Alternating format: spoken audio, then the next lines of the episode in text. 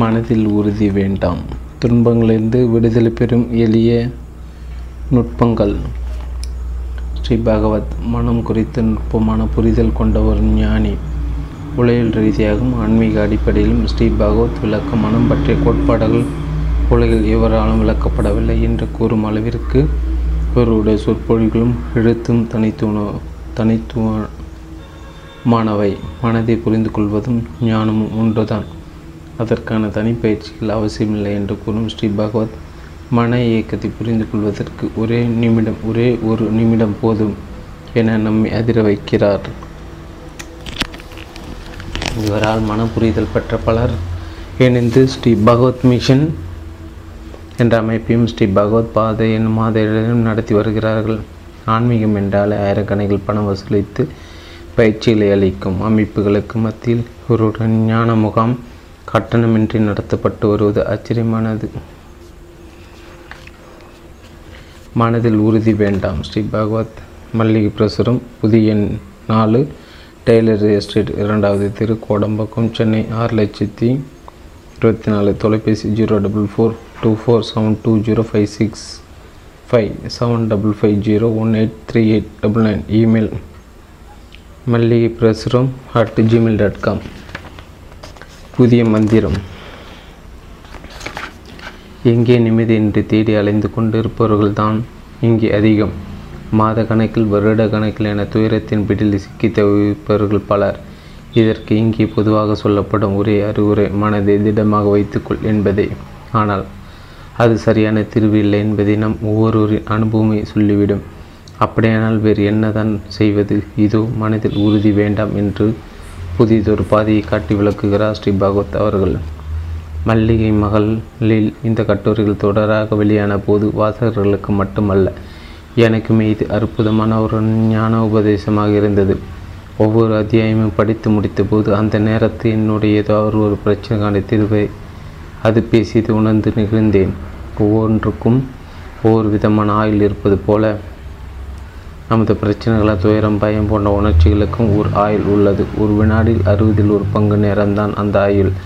அப்படி ஒரு மின்னலாக சிதறி மறைந்துவிடும் உணர்ச்சியை நாம் தான் நம்முடைய போராட்டத்தால் புதுப்பித்து கொண்டு ஆண்டு கணக்கில் அவதிப்படுகிறோம் என்கிற ஸ்ரீ பகவத் ஐயாவின் வரிகளை என ஞாபகாரில் சிறை வைத்திருக்கிறேன்.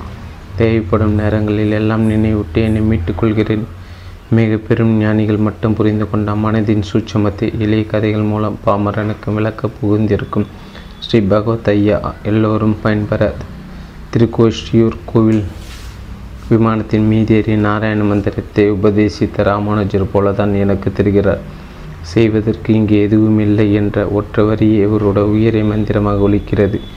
எல்லோர் மனதிலும் அமைதி நிலை பெற திக்கட்டும் இவர் பொருள் ஓங்கி ஒலிக்கட்டும். பதிப்பாசிரியர். அத்தியாயம் 1. மனம் என்றால் என்ன? மனதில் உறுதி வேண்டும் என்று கூறுகிறோம், அதன் பொருள் என்ன? உங்கள் மனம் எடுத்துக்கொண்ட முடிவில் நீங்கள் உறுதியாக இருந்து உங்கள் செயலில் நீங்கள் வெற்றி பெற வேண்டும். இதுதான் அதன் பொருள். இதுதான் எல்லாருக்கும் தெரிந்த மிக வெளிப்படையான பொருள். ஒரு கிராமிய கதை. போக்குவரத்து வசதிகள் இல்லாத அந்த காலத்தில் நடந்தது போன்ற ஒரு கதை. ஒரு கணவன் மனைவி. அந்த கணவன் தனது தொழில் நிமித்தமாக வெளியூருக்கு புறப்படுகிறான். அவன் செல்ல வேண்டிய ஊர் அவன் மனைவியின் ஊராக இருந்தாலும் மனைவியுடன் அழைத்து செல்ல முடியவில்லை. மனைவி மட்டும் அவனிடம் கேட்டுக்கொள்கிறார், நீங்கள் எங்கள் ஊருக்கு போகிறீர்கள், அங்கே இருக்கும் எங்கள் வீட்டுக்கு சென்று அப்பா அம்மாவையும் சகோதரிகளையும் பார்த்துவிட்டு அங்கேயே ஒரு நாள் தங்கி இருந்து விட்டு வாருங்கள் இப்படி கூறி அவள் வழி அனுப்பி வைத்தாள். அவனும் கால்நடையாக பயணத்தை மேற்கொண்டான். அவனுடைய மனைவின் ஊரை அடையும் போது இரவாகிவிட்டது. பயண களைப்பையும் பசியுமாக அவன் தன் மனைவியின் பெற்றோர் வீட்டை அடைந்தான். எல்லோரும் அன்பை பொழிந்து அவனை வரவேற்றார்கள். பசிக்கிற சாப்பாடு போடுங்கள் என்று கேட்பதற்கு வெட்கப்பட்டு வீட்டு திண்ணையிலே உட்கார்ந்து விட்டான். சற்று நேரத்தில் அவனது மாமியார் வந்து அவனிடம், இரவு என்ன சாப்பிட்டீர்கள்? மகள் வந்திருந்தால் உங்களுக்கு என்ன பிடிக்கும் என்று அவளிடம் கேட்டிருப்போம். உங்களுக்கு பிடித்தமானதை கூறினால் உடனடியாக சமைத்து விடலாம் என்று கேட்டார். அவனும் பெருந்தன்மையாக, எனக்கென்று விசேஷமாக எதையும் தயார் செய்ய வேண்டாம், நீங்கள் என்ன சாப்பிடுகிறீர்கள் அதுவே எனக்கு போதும் என்று கூறினான். இன்று ஏகாதசி அல்லவா, அதனால் எங்களுக்கெல்லாம் இன்று உபவாசம் மட்டும்தான். உங்களுக்கு விசேஷமாக ஏதாவது தயார் செய்வதில் எங்களுக்கு எந்த சங்கடமும் கிடையாது. என்று மாமியார் பலமுறை கட்டு பார்த்தான். உபவாசம் மட்டும் எனக்கு போதும் என்று அவன் கூறிவிட்டான். மாமியார் வருத்தமுடன் போய்விட்டான். அவனுடைய எண்ண ஓட்டம் வேறு வகையில் இருந்தது. நாம் இதுவரை எத்தனையோ உணவு வகைகளை சாப்பிட்டிருக்கிறோம், இந்த உபவாசத்தை மட்டும் சாப்பிட்டதே இல்லை. இன்று எல்லோரோடும் சேர்ந்து உபவாசத்தை சாப்பிட்டுவிட வேண்டியதான் என்று அவன் எண்ணினான். உபவாசம் என்றால் உண்ணா நோன்பு என்பது அவனுக்கு தெரியவில்லை. உபவாசம் என்பது ஏதோ ஒரு உணவு பண்டம் என்று அவன் நினைத்து விட்டான். சற்று நேரத்து உரலில் எல்லையும் கருப்பட்டியும் போட்டு இடித்தார்கள். உபவாசத்தை தான் தயார் செய்கிறாள் என்று அவன் நினைத்து கொண்டான். மாமியார் மீண்டும் வந்தால், உபவாசத்தின் போது நாங்கள் எள்ளு உருண்டை எடுத்துக்கொள்வது வழக்கம், உங்களுக்கும் எள்ளு உருண்டை கொண்டு வரட்டுமா என்று கேட்டார். அவனும் விட்டு கொடுக்காமல், எள்ளு உருண்டை எல்லாம் எனக்கு வேண்டாம், உபவாசம் மட்டுமே போதும் என்று கூறிவிட்டான். மாமியார் போய்விட்டார். வீட்டிலிருந்து அனைவரும் எள்ளு உருண்டை மட்டும் சாப்பிட்டு படுத்து விட்டார்கள். பசி மயக்கத்து திண்ணில் படுத்திருந்த அவன் உபவாசம் என்ற பேரில் சாப்பாடு வரும் என்று காத்திருந்தான். அவனை எவரும் கண்டு கொள்ளவில்லை. அனைவரும் ஆய்ந்து தூங்க ஆரம்பித்து விட்டார்கள். அவனும் உபவாசம் என்ன ஆயிற்று என்று உருளை தேடி உருளுக்குள் தலையை விட்டு தலைக்குள் உருளை மாட்டிக்கொண்டதாக இந்த கதை நீண்டு போகிறது. இப்படி ஒன்றை இன்னொன்றாக புரிந்து கொள்ளும் சாத்தியம் ஏற்பட்டு விடுகிறது. மனம் என்னும் இந்த வார்த்தையில் அப்படி என்ன குழப்பம்? மனதில் உறுதி வேண்டும் என்று சுலபமாக ஒரு கருவுறு வழங்கிவிடுகிறோம். பிறகு நாமே அவன் கல் நெஞ்சன் என்று கூறிவிடுகிறோம். அந்த பொருளில் எடுத்துக்கொண்டால் என்ன ஆகும்?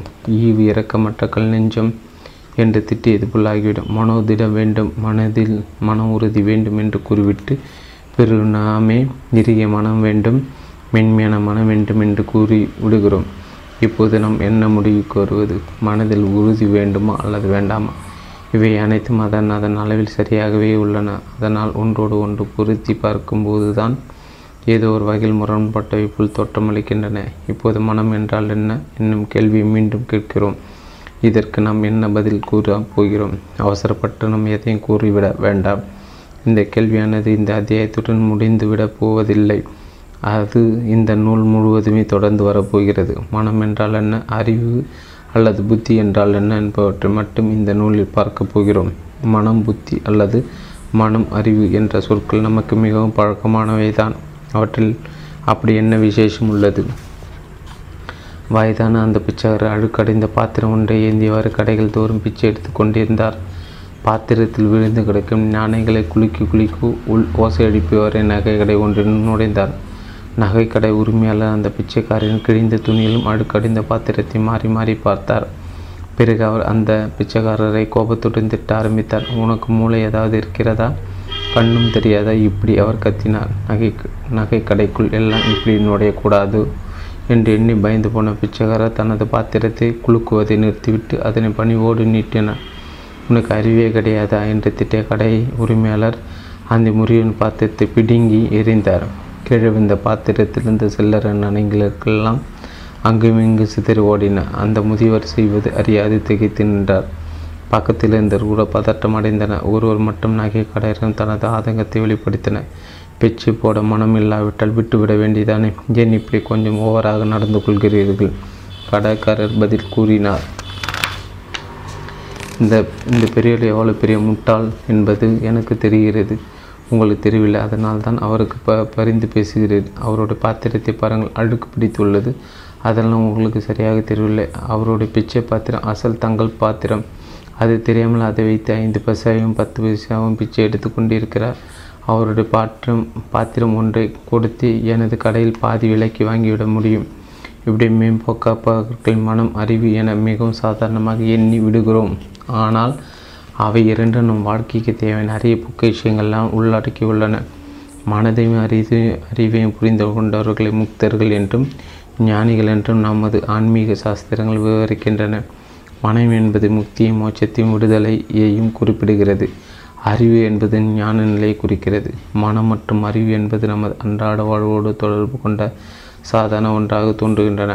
ஆனால் அவற்றை முக்தி, மோட்சம், ஞானம் என ஆன்மீக பொருள் கொடுத்து விவரிக்கும் போது அவையெல்லாம் நம்மை மீறிய ஏதோ ஒன்றாக தோன்றி மயக்கத்தை ஏற்படுத்துகின்றன. காடுகளில் தவம் செய்யும் தவ சிரேஷ்டர் ஒரு ஆற்றில் குளித்து முடித்துவிட்டு கரையேறினார். அவருடைய தலைக்கு நேராக வானில் பறந்த கொக்கு ஒன்று அவர் மீது எச்சம் போட்டுவிட்டது. கோபமடைந்த அந்த தவறு சிரேஷ்டர் கொக்கினை கோபத்தொற்று நெட்டி பார்த்தார். அவருடைய தவ அற்றலின அந்த கொக்கி எரிந்து சாம்பலாகிவிட்டது. அவர் மீண்டும் குளித்து உடலை தூய்மை செய்துவிட்டு பிச்சை எடுப்பதற்காக ஊருக்குள் வந்தார். கதவு திறந்திருந்த முதல் வீட்டு வாசலில் நின்று கொண்டு பிச்சும் தேகியும் என்ற குரல் கொடுத்தார். வீட்டின் உணவு பரிமாறும் சப்தம் கேட்டது. வீட்டு பெண்மணி உள்ளேருந்து குரல் கொடுத்தார். இதோ வந்து விட்டேன் சுவாமி, வாசல் திண்ணையில் சற்று உட்கார்ந்திருங்கள். ஆனால் அந்த தவசிரேஷ்டருக்கு திண்ணையில் உட்கார பிடிக்கவில்லை. தவசிரேஷ்டரான என்னை எப்படி காக்க வைக்கலாம் என்ற கோபம்தான் அவருக்கு மேலோங்கி இருந்தது. அதன் அவர் வாசல் நின்று கொண்டே இருந்தார். அந்த பெண்மணி சற்று தாமதமாகவே உணவுடன் வந்தார். தாமதத்துக்கு மன்னிக்க வேண்டும் சுவாமி என்று கேட்டுக்கொண்டார். ஆனாலும் தினம் சனி அந்த தவசிரேஷ்டர் கோபத்துடன் அந்த பெண்மணி விரித்து பார்த்தார். சாந்தமாக இருங்கள் சுவாமி, கொக்கை எரித்தது போல எங்களையும் எரித்து விடாதீர்கள் சுவாமி என்று அந்த பெண்மணி அவரை கேட்டுக்கொண்டார். கொக்கை எரித்தது இந்த பெண்மணிக்கு எப்படி தெரிந்தது என்று அச்சமடைந்த தவ சிரேஷ்டர் தனது தற்பெருமையை விட்டுவிட்டார். ஞானமும் முக்தியும் வீட்டையும் நாட்டையும் திறந்து காடுகள் உட்கார்ந்து கடதவும் மேற்கொள்வதால் மட்டுமே கிடைக்கக்கூடியதல்ல. அவை இரண்டும் ஒரு சராசரி மனிதனின் சராசரி வாழ்வோடு இணைந்த வாழ்வில் உண்மைகளாகும். ஆகவே நம்மை திக்குமுக்காட செய்து கலவரப்படுத்தும் ஆன்மீக வார்த்தைகளை ஞான முக்தி மோட்சம் போன்றவற்றை விட்டுவிட்டு நம்மோடு சாதாரணமாக தொடர்பு கொண்டு இருக்கும் வார்த்தைகளை மட்டும் எடுத்துக்கொள்வோம். மனம், அறிவு என்ற இந்த சாதாரண வார்த்தைகளை மட்டும் எடுத்துக்கொண்டு அவை நம் வாழ்வோடு எவ்வாறு தொடர்பு கொண்டுள்ளன என்பதை மட்டும் புரிந்து கொண்டால் போதும். நம் வாழ்க்கை அனைத்தும் வசந்த காலமாகிவிடும். நமது சாதாரண வாழ்வை தவ சிரேஷ்டர்கள் மிஞ்சி அசாதாரண வாழ்வாகிவிடும். நாம் புதிதாக எதையோ கற்றுக் கொடுக்கப் போகிறோமா? கற்றுக்கொள்ளப் போகிறோமா? நாம் புதிதாக எதனையும் கற்றுக்கொள்ளப் போவதில்லை. நாம் ஏற்கனவே தெரிந்து வைத்திருப்பதை எல்லாம் எப்படி கையாள்வது என்பதை மட்டும் நாம் தெரிந்து கொள்ளப் போகிறோம். சிலர் வைக்கும் சாம்பாரின் மனமும் ருசியும் தூக்குகிறது. நாம் வைக்கும் சாம்பார் அப்படி இல்லை என்றால் காரணம் என்ன? புதிதாக எதையாவது சேர்க்க வேண்டுமா? எதையும் சேர்க்க வேண்டுவதில்லை. நாம் உபயோகிக்கும் பொருட்களில் சிலவற்றை கூட்டியும் சிலவற்றை குறைத்தும் பயன்படுத்தினால் போதும். இதுபோல் நம்மளது செயல்பாடுகள் எவ்வாறு ஒழுங்குபடுத்துவது என்பதை மட்டும் மனம் மற்றும் அறிவு ஆகிய சொற்களின் மூலமாக பார்க்கப் போகிறோம். இதன் மூலம் உங்களுக்கு நீங்களே ஒளிவிளக்காக மாறிவிடலாம். அந்த ஒளி உங்களுக்கும் பயன்படும், உலகுக்கும் பயன்படும். மிகைப்பட கூறுகிறோமா? நடைமுறை சாத்தியமில்லாத ஒன்றை கூற வழிகிறோமா? கூறப்பட்ட எவையுமே மிக இல்லை என்பதை நீங்களே புரிந்து கொள்வீர்கள். அத்தியாயம் 2. மனம். நீங்கள் வெளிநாட்டில் வேலை பார்த்து கொண்டு இருப்பதாக வைத்துக்கொள்வோம். 10 ஆண்டுகளுக்கு பிறகு ஊருக்கு வருகிறீர்கள். ஊருக்கு வந்தவுடன் உங்கள் ஒரு ஆசை பழைய நண்பர்கள் எல்லாம் பார்க்க வேண்டும் என்று காலை உணவுக்கு பின் டிப்டாப்பாக உடையணிந்து கொண்டு நண்பர்களை பார்க்க காலார நடந்து செல்கிறீர்கள். கடைவீதியில் செல்லும்போது எதிரே உங்களோடு படித்த பழைய நண்பர் வருகிறார். அவரை பார்த்தது உங்களுக்கு மகிழ்ச்சி பொங்குகிறது. அவர் அருகில் சென்று அன்போடு அவருடைய தோள்கள் பற்றி எப்படி இருக்கிறார் என்று கேட்கிறீர்கள்.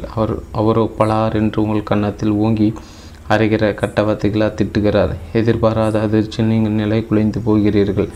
அவரை திருப்பி தாக்க வேண்டும் என்று கூட தோன்றவில்லை. அவமானம் அடைந்த நிலையில் அங்கிருந்து தப்பித்து நகர்ந்து போய்விடுகிறீர்கள். எங்கு போவது என்று கூட தோன்றாமல் கால் போன போக்கில் போகிறீர்கள். இப்போது உங்களுடன் படித்த இன்னொரு நண்பர் எதிரே வருகிறார். அவரை பார்த்து உங்களால் மகிழ்ச்சியை காட்ட முடியவில்லை. அவர் எப்படி நடந்து கொள்வாரோ? ஆனால் உங்களை பார்த்த மகிழ்ச்சியுடன் அவராக ஓடி வந்து உங்களை கட்டிப்பிடித்து தனது அன்பையும் மகிழ்ச்சியும் வெளிப்படுத்துகிறார். நீங்கள் கொஞ்சம் சகஜ நிலைக்கு வருகிறீர்கள். இப்போது அந்த நண்பர் உங்கள் கன்னத்தில் அறிந்த நண்பரை பற்றி அதிர்ச்சி தகவலை கூறுகிறார். அந்த நண்பர் 1 மாத காலமாக மனநிலை பாதிக்கப்பட்டுள்ளதாகவும் தெரிந்தவர்களை கண்டால் அடிப்பதும் திட்டுவதுமாக இருப்பதாகவும் கூறுகிறார். உங்கள் மனதில் உள்ள பாரம் எல்லாம் இறங்கியது போலாகிவிட்டது. அவர் அடித்ததனால் ஏற்பட்ட வலி இன்னமும் உங்கள் கன்னத்தில் இருக்கிறது தான். ஆனால் மனதில் உறுதி கொண்டிருந்த வலி முற்றிலுமாக மறைந்துவிட்டது. பொது இடத்தில் உங்களை அடித்து அவமானப்படுத்தி அவருக்கு சரியான பாடம் கற்பிக்க வேண்டும் என்று கூட எண்ணி இருந்தீர்கள். அவர்கள் மீது ஆத்திர உணர்வு தான் அலையலையாக வந்து கொண்டிருந்தது. ஆனால் இப்போது எல்லாமே தலைகீழாக மாறிவிட்டது. உங்களை அடித்த அவர் மீது உங்களுக்கு ஒருவித பரிதாப உணர்வு கூட வந்துவிட்டது. அவரை குணப்படுத்த எந்த வழியில் உதவலாம் என்று தான் உங்களால் எண்ண முடிந்தது. இங்கே எப்படி மாறியது? உங்களுடைய மனம் நடந்த செயல்களில் எந்த மாற்றமும் இல்லை. ஆனால் நடந்த சம்பவத்தை நீங்கள் எடுத்துக்கொண்ட முறையில் மாற்றம் ஏற்பட்டுள்ளது. முதலில் ஒரு வகையில் எடுத்துக்கொண்டீர்கள். அப்போது மன வேதனையில் இருந்தீர்கள். இரண்டாவது வேறு ஒரு வகையில் எடுத்துக்கொண்டீர்கள். இப்போது உங்கள் மனதில் எந்த வேதனையும் இல்லை. எல்லா செயல்பாட்டுக்கும் ஏதோ ஒரு ஒழுங்குபாடு விதிமுறை உள்ளது. அதுபோல் நம் மனதின் செயல்பாட்டுக்கு கூட ஒரு ஒழுங்குபாடு உள்ளது. அதனை புரிந்து கொள்வது என்பது நம் எல்லா வகையான பிரச்சனைகள் ஆணிவரையும் புரிந்து கொள்வதை போன்றதாகும். நாம் விவரித்தது போன்று இன்னொரு சம்பவம். இளம் வயது தந்தை ஒருவர் தன்னுடைய 2 குழந்தைகளுடன் ரயிலில் பயணம் மேற்கொண்டிருந்தார். குழந்தைகள் இருவரும் 5 முதல் 6 வயதுக்குள் இருக்கும். இருவரும் அங்குமிங்கும் ஓடி அந்த பெட்டிக்குள்ளே அமர்களை படுத்தி கொண்டு இருந்தார்கள். அவர்களுடைய விளையாட்டு எல்லை மீறி போய் கொண்டிருந்தது. மற்றவர்களின் பொருட்களை இழுத்து போடுவதும் அளவுக்கு மீறி முன்னேறிவிட்டார்கள். சக பயணிகள் அனைவரும் முகம் சுழிக்க ஆரம்பித்தார்கள். குழந்தைகள் தந்தை அவர்களை கட்டுப்படுத்த முயன்றார். ஆனால் அவர் குழந்தைகளிடம் கடுமையை எதுவும் காட்டவில்லை. பொறுத்து பார்த்த பயணிகள் ஒருவர் அந்த தந்தையிடம் முறையிட அவரோ பாதிக்கப்பட்ட அனைவரிடம் மன்னிப்பு கேட்டுக்கொண்டு தனது நிலையை விளக்க ஆரம்பித்தார். உங்களுடைய சிரமம் எனக்கு புரிகிறது. இவர்களை எந்த அளவுக்கு கட்டுப்படுத்தி வைக்க வேண்டும் என்பதில் எனக்கு குழப்பமாக உள்ளது. இளம் வயதில் இருக்கிறார்கள். நான் கூறுவதை இவர்கள் எந்த அளவில் புரிந்து கொள்வார்கள் என்பது எனக்கு தெரியவில்லை. நாங்கள் எதற்காக இங்கே போய் கொண்டிருக்கிறோம் என்பது கூட அவர்களுக்கு தெரியாது. அதை எவ்வாறு தெரிவிப்பது என்பதும் எனக்கு தெரியவில்லை. என் மனைவி ஒரு கல்லூரி பேராசிரியர். மாணவிகளை அழைத்து கொண்டு வட இந்தியாவுக்கு சுற்றுலா சென்றிருந்தார்.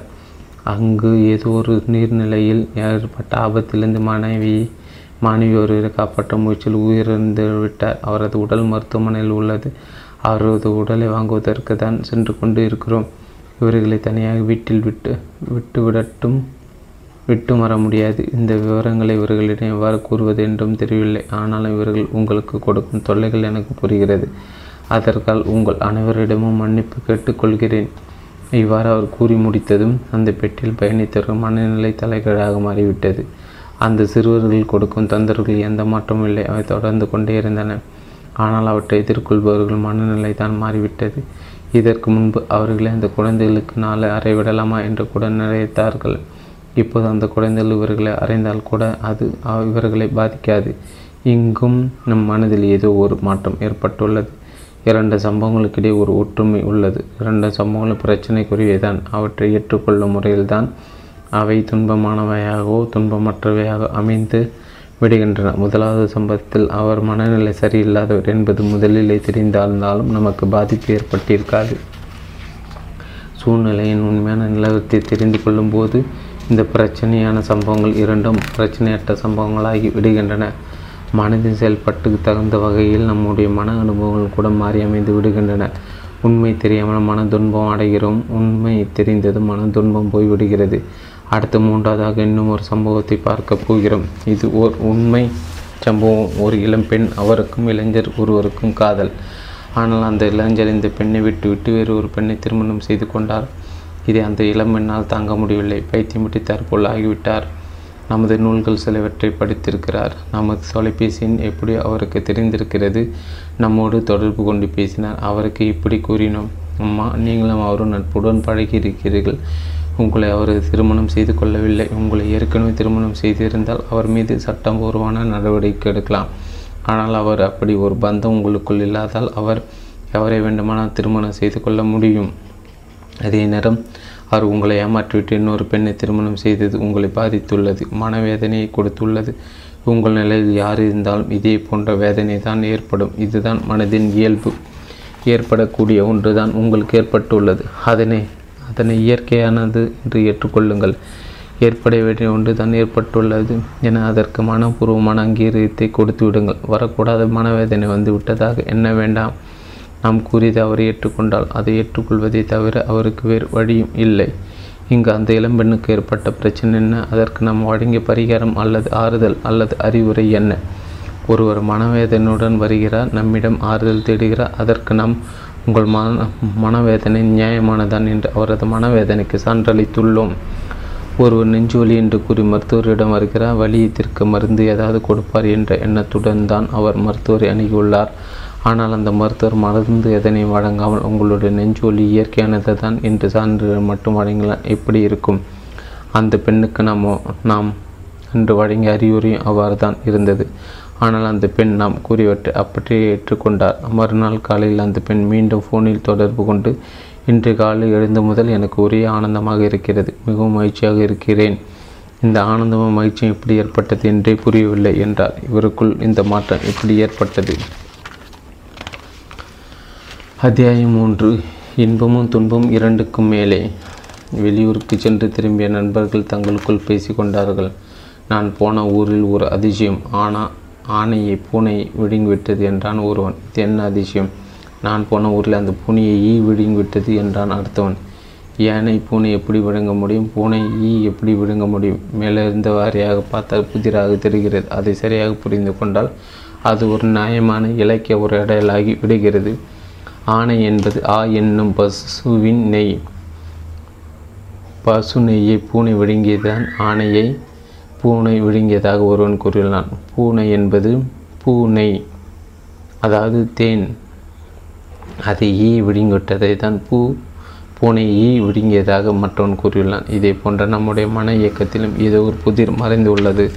அதை சரியாக புரிந்து கொண்டோமானால் அங்கு எந்த புதிரும் இல்லாமல் போய்விடுகிறது. மன இயக்கத்தின் சூட்சுமத்தை புரிந்து கொள்வது என்பது சாத்தியமில்லாத ஒன்றா? அதை புரிந்து கொள்வதற்கும் மிகுந்த புத்தி கூர்மை வேண்டுமா? உங்கள் வலது கையினால் உங்களுடைய இடது கையின் தோல் பகுதியில் சிறிது சொரிந்து பாருங்கள். உங்களுக்கு என்ன அனுபவம் ஏற்படுகிறது? சொரிந்தது போன்ற ஓர் உணர்ச்சி ஏற்பட்டு பிறகு மறைந்து விடுகிறது. அப்படி சொரிந்திடும் இடத்தில் சிறங்கு இருப்பதாக வைத்துக்கொள்வோம். சொரியும் போது என்ன ஏற்படும்? சொரிய ஒரு விதமான இன்பம் கிடைக்கும். மேலும் சொரிய வேண்டும் என்று தூண்டுதல் ஏற்படும். அப்படி சொரிந்து முடித்த பிறகு சொரிந்திடும் எல்லாம் எரிய ஆரம்பிக்கும். சிறங்கை சொரிவதை போன்ற இன்பம் சிறங்கற்ற உடலில் ஏற்படாதா? இப்போது ஒரு கேள்வி. உங்களுக்கு சிறங்குள்ள உடல் வேண்டுமா அல்லது சிறங்கற்ற உடல் வேண்டுமா? சிறங்கு இருந்தால் இன்பம் என்று கூறி சிறங்குகள் உள்ள உடலை எவரும் கேட்க மாட்டோம். இதே போல தான் நம்முடைய மனதிலும் இன்பம் துன்பம் என்னும் 2 விதமான நிலைப்பாடுகள் உள்ளன. 3வதாக ஒரு நிலைப்பாடும் நம் மனதில் உள்ளது. அது இன்ப துன்பங்களுக்கு அப்பாற்பட்ட ஆரோக்கியமான நிலைப்பாடு. சொல்லப்போனால் அதுதான் முதல் நிலை. இன்ப துன்ப அன்பங்கள் எல்லாம் அதனோடு சேர்ந்து கொண்ட 2ஆம் 3ஆம் நிலைகளே. ஆரோக்கியமான உடல் என்பது முதல் நிலையே.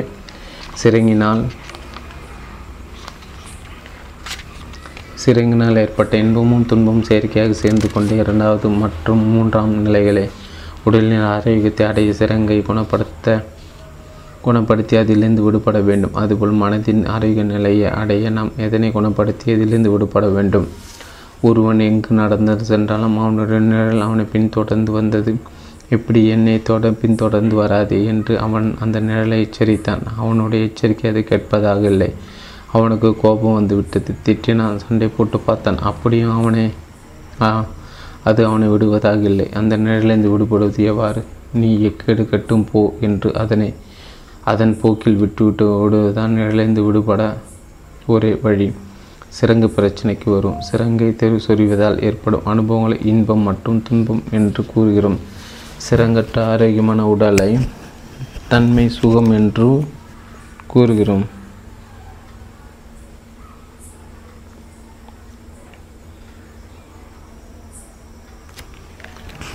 சிறங்கு பிரச்சனைக்கு வரும். சிறங்கை சொறிவதால் ஏற்படும் அனுபவங்களை இன்பம் மற்றும் துன்பம் என்று கூறுகிறோம். சிறங்கற்ற ஆரோக்கியமான உடலின் தன்மையை சுகம் என்று கூறுகிறோம். சுகம் என்பது வேறு, இன்ப துன்ப அனுபவங்கள் என்பது வேறு. சுகம் என்பது நம்முடைய இயற்கையான நிலை, இன்ப துன்பங்கள் செயற்கையானவை. சுகம் என்பது ஆரோக்கியமான இன்ப துன்பங்கள் உபாதிகளை. ஒவ்வொருக்கும் தங்களது இளமை காலத்தில் கேளிக்கைகளிலும் இன்பங்களிலும் ஈடுபாடு காட்டி வருவார்கள். ஆனால் பொறுப்புகளை சுமக்க ஆரம்பிக்கும் போது அவர்களது மனநிலை மாற்றம் ஏற்பட ஆரம்பித்து விடுகிறது. இன்பங்களோ மகிழ்ச்சியோ கூட இல்லாமல் போகட்டும், துன்பமின்றி கொஞ்சம் நிம்மதியாக இருந்தால் போதும் என்ற மனநிலைக்கு வந்து விடுகிறார்கள். அந்த நிம்மதியான நிலை தான் மனதை பொறுத்த அளவில் சுகமான நிலை. அதுதான் மனதின் ஆரோக்கியமான நிலை. சிறங்கு என்பது பௌதிகமான பிரச்சனை. நம்முடைய நடவடிக்கைகள் மூலம் சிறங்கை குணப்படுத்தியதாக வேண்டும். பௌதிக பிரச்சனைகளுக்கு நம்முடைய முயற்சி நடவடிக்கையும் தேவைப்படுகிறது. ஆனால் இன்ப துன்ப உணர்ச்சிகள் மனோ ரீதியான பிரச்சனைகள், இவற்றை தீர்க்க இத்தகைய முயற்சியோ நடவடிக்கையோ தேவையில்லை. எந்த நடவடிக்கையும் முயற்சியும் இல்லாமல் நம்முடைய மனோ ரீதியான பிரச்சனைகள் எவ்வாறு தீர்வடைய முடியும்? நிழலோடு சண்டையிட்டவன் நிழலிருந்து எப்படி விடுபட்டான் மனம் என்பதை பார்த்தோம். அதை போன்ற தீர்வை தான் நம்முடைய மன ரீதியான பிரச்சனைகளுக்கு நாம் அடைந்தாக வேண்டும். மரத்தின் அடியில் அமர்ந்த ஒரு சாமியாரிடம் பணக்காரர் ஒருவர் தனது பிரச்சனையை கூறினார். சுவாமி, நான் ஒரு பணக்காரர், எல்லா வசதியிலும் எனக்கு இருக்கிறது. ஆனால் மனத்தில் தான் நிம்மதியே இல்லை. மன நிம்மதிக்கு வழிகாட்டுங்கள் சுவாமி என்றார். நாளை காலை அதிகாலையில் வா, உனக்கு வழிகாட்டுகிறேன். வரும்போது உன்னிடம் ரொக்கமாக வைத்திருக்கும் பணத்தை மட்டும் ஒரு பையில் போட்டு எடுத்து வா என்றார் சாமியார். மறுநாள் பணப்பையுடன் வந்தார். பணக்காரர் அதை சாமியார் முன்பு வைத்துவிட்டு, நீங்கள் கூறியபடி பணப்பையுடன் வந்துள்ளேன், இதில் 5,00,000 ரூபாய் உள்ளது, மன நிம்மதிக்கு வழிகாட்டுங்கள் சுவாமி என்றார். சாமியார் பணக்காரரை கண்ணை மூடிக்கொண்டு மரத்தின் அடியில் உட்கார்ந்திருக்க சொல்லிவிட்டு அந்த பணப்பையுடன் ஓட்டம் பிடித்தார். சாமியார் பணப்பையை தூக்கி கொண்டு ஓடுவதை அறிந்த பணக்கார பதறினார். அவரை துரத்தி கொண்டு பின்னாலே ஓடினார். சாமியார் இலவான உடல்வாக, அதனால் அவர் வெகு சுலபமாக பல தெருக்களையும் கடந்து ஓடி மறைந்து விட்டார்.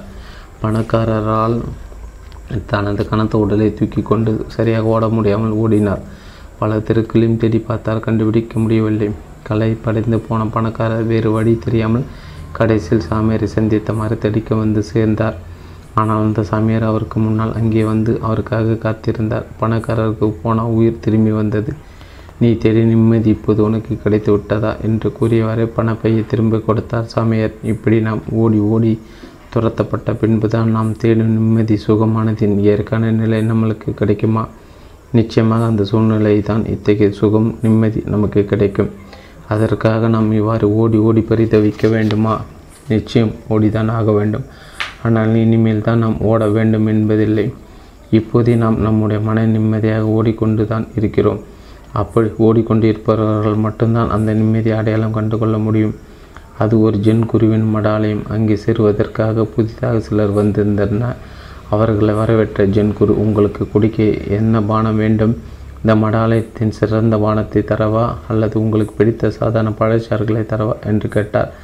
மடாலயத்தின் சிறந்த பானத்தை கொடுங்கள் என்று சீடர்கள் கேட்டார்கள். விசேடமான பானத்தை எதிர்பார்த்த அவர்களுக்கு சாதாரணமான குடித்தண்ணீர் மட்டுமே வழங்கப்பட்டது. மறுநாள் காலையில் அந்த ஜென் குரு அதே கேள்வி அவர்களிடம் கேட்டார். சுதாரித்து கொண்ட சீடர்கள் இன்று தங்களுக்கு பிடித்த பழச்சாறுகளை கேட்டனர். அவர்கள் கேட்டுக்கொண்ட பழச்சாறுகள் மட்டுமே அவர்களுக்கு வழங்கப்பட்டன. சீடர்களும் அடைந்தன. அது முதல் அவர்கள் எப்போதெல்லாம் தேவையோ அப்போதெல்லாம் அவர்களுக்கு பிடித்த பழரசம் மட்டுமே பழரசம் வழங்கப்பட்டது. ஆனால் அவர்களுடைய பிரச்சனை என்னவென்றால் அவர்களுக்கு குடி தண்ணீர் வழங்குவது முற்றிலுமாக நிறுத்தப்பட்டு விட்டது. எவ்வளோ தாகம் எடுத்தாலும் சரி, பழரசம் மட்டுமே வழங்கப்பட்டு வந்தது. தண்ணீர் குடிக்காமல் திண்டாடி போய்விட்டார்கள். மறுநாள் ஜென் குரு மீண்டும் கேட்டார். உங்களுக்கு குடிக்க என்ன பானம் வேண்டும் என்று? மடாலயத்தின் சிறந்த பானத்தை தரவா அல்லது சாதாரண பழச்சாறுகளை தரவா? சீடர்கள் அனைவரும் ஒருமித்த குரலில் கூறினார்கள். குருவி, எங்களுக்கு மடாலயத்தின் பானம் மட்டுமே போதும். எங்களுக்கு பிடித்த பழச்சாறுகள் எல்லாம் வேண்டவே வேண்டாம். ஆரோக்கியத்தின் சுகநிலை என்பது இன்பங்களும் அல்ல துன்பங்களும் அல்ல.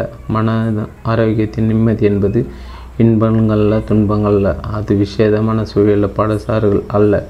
ஆனால் அதுதான் அனைவருக்கும் தேவையான இயற்கையான குடிநீர். அந்த இயற்கை குடிநீரை சுகநிலை நிம்மதி நமக்குள் எவ்வாறு தான் கொண்டு வருவது, அதை தான் தொடர்ந்து பார்க்க போகிறோம்.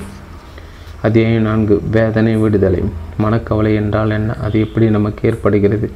நமக்கு எத்தனையோ கவலைகள் உள்ளன. அவற்றில் ஏதாவது ஒன்றை எடுத்துக்கொள்வோம். ஒரு ஊரில் வியாபாரி ஒருவர் இருந்தார். அவருடைய மகன் ஆற்றில் விழுந்து இறந்து விட்டான். மகன் இறந்து போனதால் ஏற்பட்ட துயரத்தை அந்த வியாபாரியால் தாங்கிக் கொள்ள முடியவில்லை. அந்த வியாபாரி நண்பர் ஒரு ஆன்மீக உபன்யாசகர். அவரிடம் ஆறுதல் பெறலாம் என போனார். அவரும் அந்த வியாபாரிக்கு உபதேசம் செய்தார். நாம் அனைவரும் ஆன்மாக்கள். உலகம் என்பது மாயை. மனைவி மக்கள் அனைவருமே மாயை. அனைத்துமே தோன்றி மறையக்கூடியவை. மாயின் மீது நாம் பற்று வைக்கக்கூடாது என்றெல்லாம் கூறி வியாபாரி அனுப்பி வைத்தார் பண்டிதர். 2 தினங்கள் கழித்து அந்த பண்டிதரின் மகன் பாம்பு கடித்து இறந்து விட்டான். மகனுடைய இருப்பை தாங்க முடியாமல் அடுத்து புலம்பிக் கொண்டிருந்தார் பண்டிதர். அவர்கள் ஆறுதல் கூட அந்த வியாபாரி வந்திருந்தார். மகனுடைய மறைவுக்காக அந்த பண்டிதன் அழுது விழிப்பாக இருந்தது. மனைவி குழந்தை மாயை என்று கூறிய நேர்களை நீங்கள் இவ்வாறு ஆழலாமா என்று கேட்டார் வியாபாரி. அதற்கு பண்டிதர் சொன்னான், இறந்து போனது எனது மகன் அல்லவா, இதனால் தான் தலைவலியும் காய்ச்சலும் தனக்கு வந்தால் தான் தெரியும் என்று கூறினார்கள். சரி, மனவேதனை என்பது என்ன? மனதில் ஏற்படும் வலியை மனவேதனை என்று கூறுகிறோம். அது எவ்வாறு ஏற்படுகிறது? தெருவோரத்தில் வரிசையாக கார்களை நிறுத்தியுள்ளார்கள். அதில் ஒரு கார் திடீரென தீப்பற்றி எரிய ஆரம்பிக்கிறது. பொதுவாக இப்படி கார்கள் தீப்பிடித்து எறிவதை சினிமாவில் தான் பார்த்திருப்போம். இன்று அதை நேரடியாக பார்க்கிறோம். அதே நேரம் அவ்வாறு தீப்பற்றி எரியும் கார் நம்முடைய சொந்த காராக இருக்கும் பட்சத்தில் அதனை நம்மால் ரசித்து பார்க்க முடியுமா?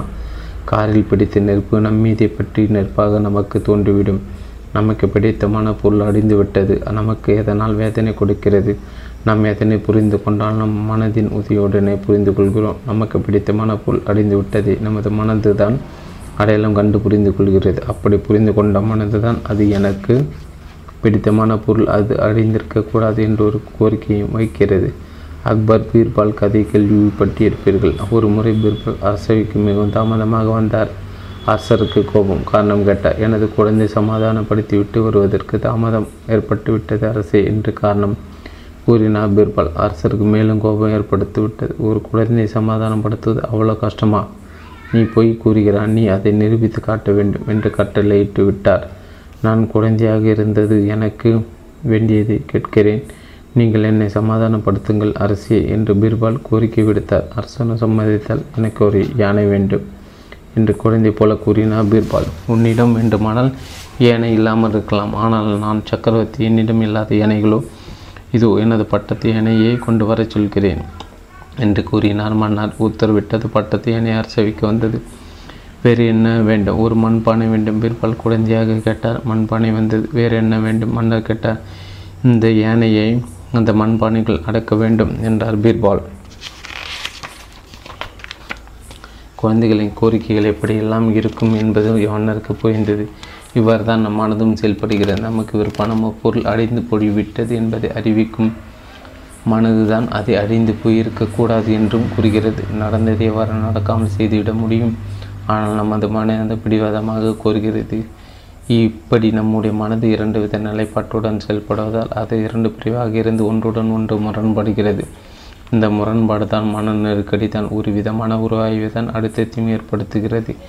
இதை தான் மனவேதனை என்று கூறுகிறோம். முரண்பாடு தான் எல்லா பிரச்சனைகளுக்கும் மூல காரணம். மனதின் முரண்பட்ட செயல்பாடு தான் மன வேதனைக்கான காரணம். நம் மனதானது அதனுடைய முரண்பாடுகளில் இருந்து விடுபட்டு விட்டால் மனவேதனைகள் அனைத்தும் மறைந்துவிடும். நமது மனம் முரண்படாமல் செயல்படுவதற்கு நாம் என்ன செய்ய வேண்டும்? முதலில் பொருள் அடைந்துவிட்டது, அதனோடு நாம் முரண்பட்டோம். மனம் இப்படி முரண்பாட்டுடன் செயல்படக்கூடாது என்ற நமது விருப்பம் எவ்வாறு அமைந்துள்ளது? முரண்பட மனதுக்கு எதிரான முரண்பாடாகவே அது அமைந்துள்ளது. 3 நண்பர்கள் மௌனமாக இருந்து 1 மணி நேரம் தியானம் செய்வதென முடிவு செய்து தியானத்தில் உட்கார்ந்தார்கள். அரை மணி நேரம் கடந்தது. ஒருவன் கடிகாரத்தை பார்த்தார். இன்னும் எவ்வளவு நேரம் இருக்கிறது என்பதை அறிய இன்னும் 1/2 மணி நேரம் இருக்கிறதா என்று தன்னை அறியாமலே கூறிவிட்டார். உடனே பக்கத்தில் இருந்த நண்பர் கூற, நீ பேசிவிட்டாய் என்று. நீங்கள் இருவரும் பேசிவிட்டீர்கள், நான் மட்டும்தான் மௌனமாக இருக்கிறேன் என்று கூறினார் மூன்றாவது நண்பர். பேசக்கூடாது என்று கூறி மௌனத்தை கலைத்து விட்டனர். இப்படி நம்முடைய முரண்பாடு சரியில்லை என்று கூறி நமது முரண்பாடுகளுக்கு எதிராக முரண்பட்டு விடுகிறோம். மனவேதனை என்றால் நீ அதை நிரூபித்து காட்ட வேண்டும் என்று கட்டளையிட்டு விட்டார். நான் குழந்தையாக இருந்தது, எனக்கு வேண்டியதை கேட்கிறேன், நீங்கள் என்னை சமாதானப்படுத்துங்கள் அரசே என்று பீர்பால் கோரிக்கை விடுத்தார். அரசனும் சம்மதித்தால் எனக்கு ஒரு யானை வேண்டும் என்று குழந்தை போல கூறினார் பீர்பால். உன்னிடம் வேண்டுமானால் யானை இல்லாமல் இருக்கலாம், ஆனால் நான் சக்கரவர்த்தி, என்னிடம் இல்லாத யானைகளோ இதோ எனது பட்டத்து யானையை கொண்டு வர சொல்கிறேன் என்று கூறினார் மன்னர். உத்தரவிட்டது. பட்டத்து யானை அரசவைக்கு வந்தது. வேறு என்ன வேண்டும்? ஒரு மண்பானை வேண்டும். பீர்பால் குழந்தையாக கேட்டார். மண்பானை வந்தது. வேறு என்ன வேண்டும்? மன்னர் கேட்டார். இந்த யானையை அந்த மண்பானைகள் அடக்க வேண்டும் என்றார் பீர்பால். குழந்தைகளின் கோரிக்கைகள் எப்படியெல்லாம் இருக்கும் என்பது மன்னருக்கு புரிந்தது. இவ்வாறு தான் நம் மனதும் செயல்படுகிறது. நமக்கு விருப்பமான பொருள் அடைந்து போய்விட்டது என்பதை அறிவிக்கும் மனதுதான் அதை அழிந்து போயிருக்கக்கூடாது என்றும் கூறுகிறது. நடந்ததை எவ்வாறு நடக்காமல் செய்துவிட முடியும்? ஆனால் நமது மனது பிடிவாதமாக கோருகிறது. இப்படி நம்முடைய மனது இரண்டு வித நிலைப்பாட்டுடன் செயல்படுவதால் அது இரண்டு பிரிவாக இருந்து ஒன்றுடன் ஒன்று முரண்படுகிறது. இந்த முரண்பாடு தான் மன நெருக்கடி தான், ஒரு விதமான உருவாய்வு தான், அழுத்தத்தையும் ஏற்படுத்துகிறது. இதை தான் மனவேதனை என்று கூறுகிறோம். முரண்பாடு தான் எல்லா பிரச்சனைகளுக்கும் மூல காரணம். மனதின் முரண்பட்ட செயல்பாடு தான் மன வேதனைக்கான காரணம். நம் மனதானது அதனுடைய முரண்பாடுகளில் இருந்து விடுபட்டு விட்டால் மனவேதனைகள் அனைத்தும் மறைந்துவிடும். நமது மனம் முரண்படாமல் செயல்படுவதற்கு நாம் என்ன செய்ய வேண்டும்? முதலில் பொருள் அடைந்துவிட்டது, அதனோடு நாம் முரண்பட்டோம். மனம் இப்படி முரண்பாட்டுடன் செயல்படக்கூடாது என்ற நமது விருப்பம் எவ்வாறு அமைந்துள்ளது? முரண்பட மனதுக்கு எதிரான முரண்பாடாகவே அது அமைந்துள்ளது. மூன்று நண்பர்கள் மௌனமாக இருந்து 1 மணி நேரம் தியானம் செய்வதென முடிவு செய்து தியானத்தில் உட்கார்ந்தார்கள். அரை மணி நேரம் கடந்தது. ஒருவன் கடிகாரத்தை பார்த்தார். இன்னும் எவ்வளவு நேரம் இருக்கிறது என்பதை அறிய இன்னும் அரை மணி நேரம் இருக்கிறதா என்று தன்னை அறியாமலே கூறிவிட்டார். உடனே பக்கத்தில் இருந்த நண்பர், நீ பேசிவிட்டாய் என்று. நீங்கள் இருவரும் பேசிவிட்டீர்கள், நான் மட்டும்தான் மௌனமாக இருக்கிறேன் என்று கூறினார் மூன்றாவது நண்பர். பேசக்கூடாது என்று கூறி மௌனத்தை கலைத்து விட்டனர். இப்படி நம்முடைய முரண்பாடு சரியில்லை என்று கூறி நமது முரண்பாடுகளுக்கு எதிராக முரண்பட்டு விடுகிறோம். மனவேதனை என்றால் என்ன என்பதை ஆய்வு கொடுத்தோம். முரண்பாடுகள் தான் மனவேதனைக்கு ஆதாரம் என்பதை கண்டுபிடித்தோம். இப்போது நமது முரண்பாடுகளுக்கு இது ஆதாரம் என்பதை கண்டுபிடிக்க வேண்டிய நிலையில் உள்ளோம். முரண்பாடு என்றால் என்ன, அது எவ்வாறு செயல்படுகிறது? நாம் எல்லாவற்றோடும் முரண்படுவதில்லை, சிலவற்றோடு முரண்படுகிறோம், சிலவற்றோடு முரண்படுவதில்லை. எதுவெல்லாம் நமக்கு பிடிக்கவில்லை அதனோடெல்லாம் நாம் முரண்படுகிறோம். எது நமக்கு பிடித்தது, எது நமக்கு பிடிக்காதது? இன்பமும் மகிழ்ச்சியும் நமக்கு பிடித்துள்ளது, துன்பமும் துயரமும் நமக்கு பிடிக்கவில்லை. இன்பத்தோடு நாம் முரண்படுவதில்லை, துன்பத்தோடு எதிராக தான் முரண்படுகிறோம். இன்பத்தின் மீது நாம் எந்த அளவுக்கு ஈடுபாடு கொண்டுள்ளோமோ அந்த அளவுக்கு துன்பங்களுக்கு எதிராக முரண்பாடு கொள்கிறோம். இன்ப நாட்டம்தான் முரண்பாடுக்கெல்லாம் காரணமாக அமைந்திருக்கிறது. இன்பத்தை நாடும் போக்குதான் முரண்பாடுகளை கொண்டு வருகிறது. இந்த முரண்பாடுகளுக்கு மூலக்கான இன்பங்களின் மேல் உள்ள நாட்டம்தான் என்பது நமக்கு புரிகிறது. இன்ப நாட்டத்திலிருந்து நாம் விடுபட்டோமாயின் எல்லா பிரச்சனையிலிருந்து விடுபட்டு விடலாம். இப்போது நமது கேள்வி, இன்ப நாட்டத்திலிருந்து விடுப்பது எவ்வாறு? நம்மை அறியாமலே நாம் இந்த கேள்விக்கு வந்து விடுகிறோம். இன்ப நாட்டத்திலிருந்து ஏன் இப்படி விடுபட வேண்டும்? இன்ப நாட்டம்தான் மூல காரணமாக இருந்து எல்லா பிரச்சனைகளையும் கொண்டு வருகின்றன.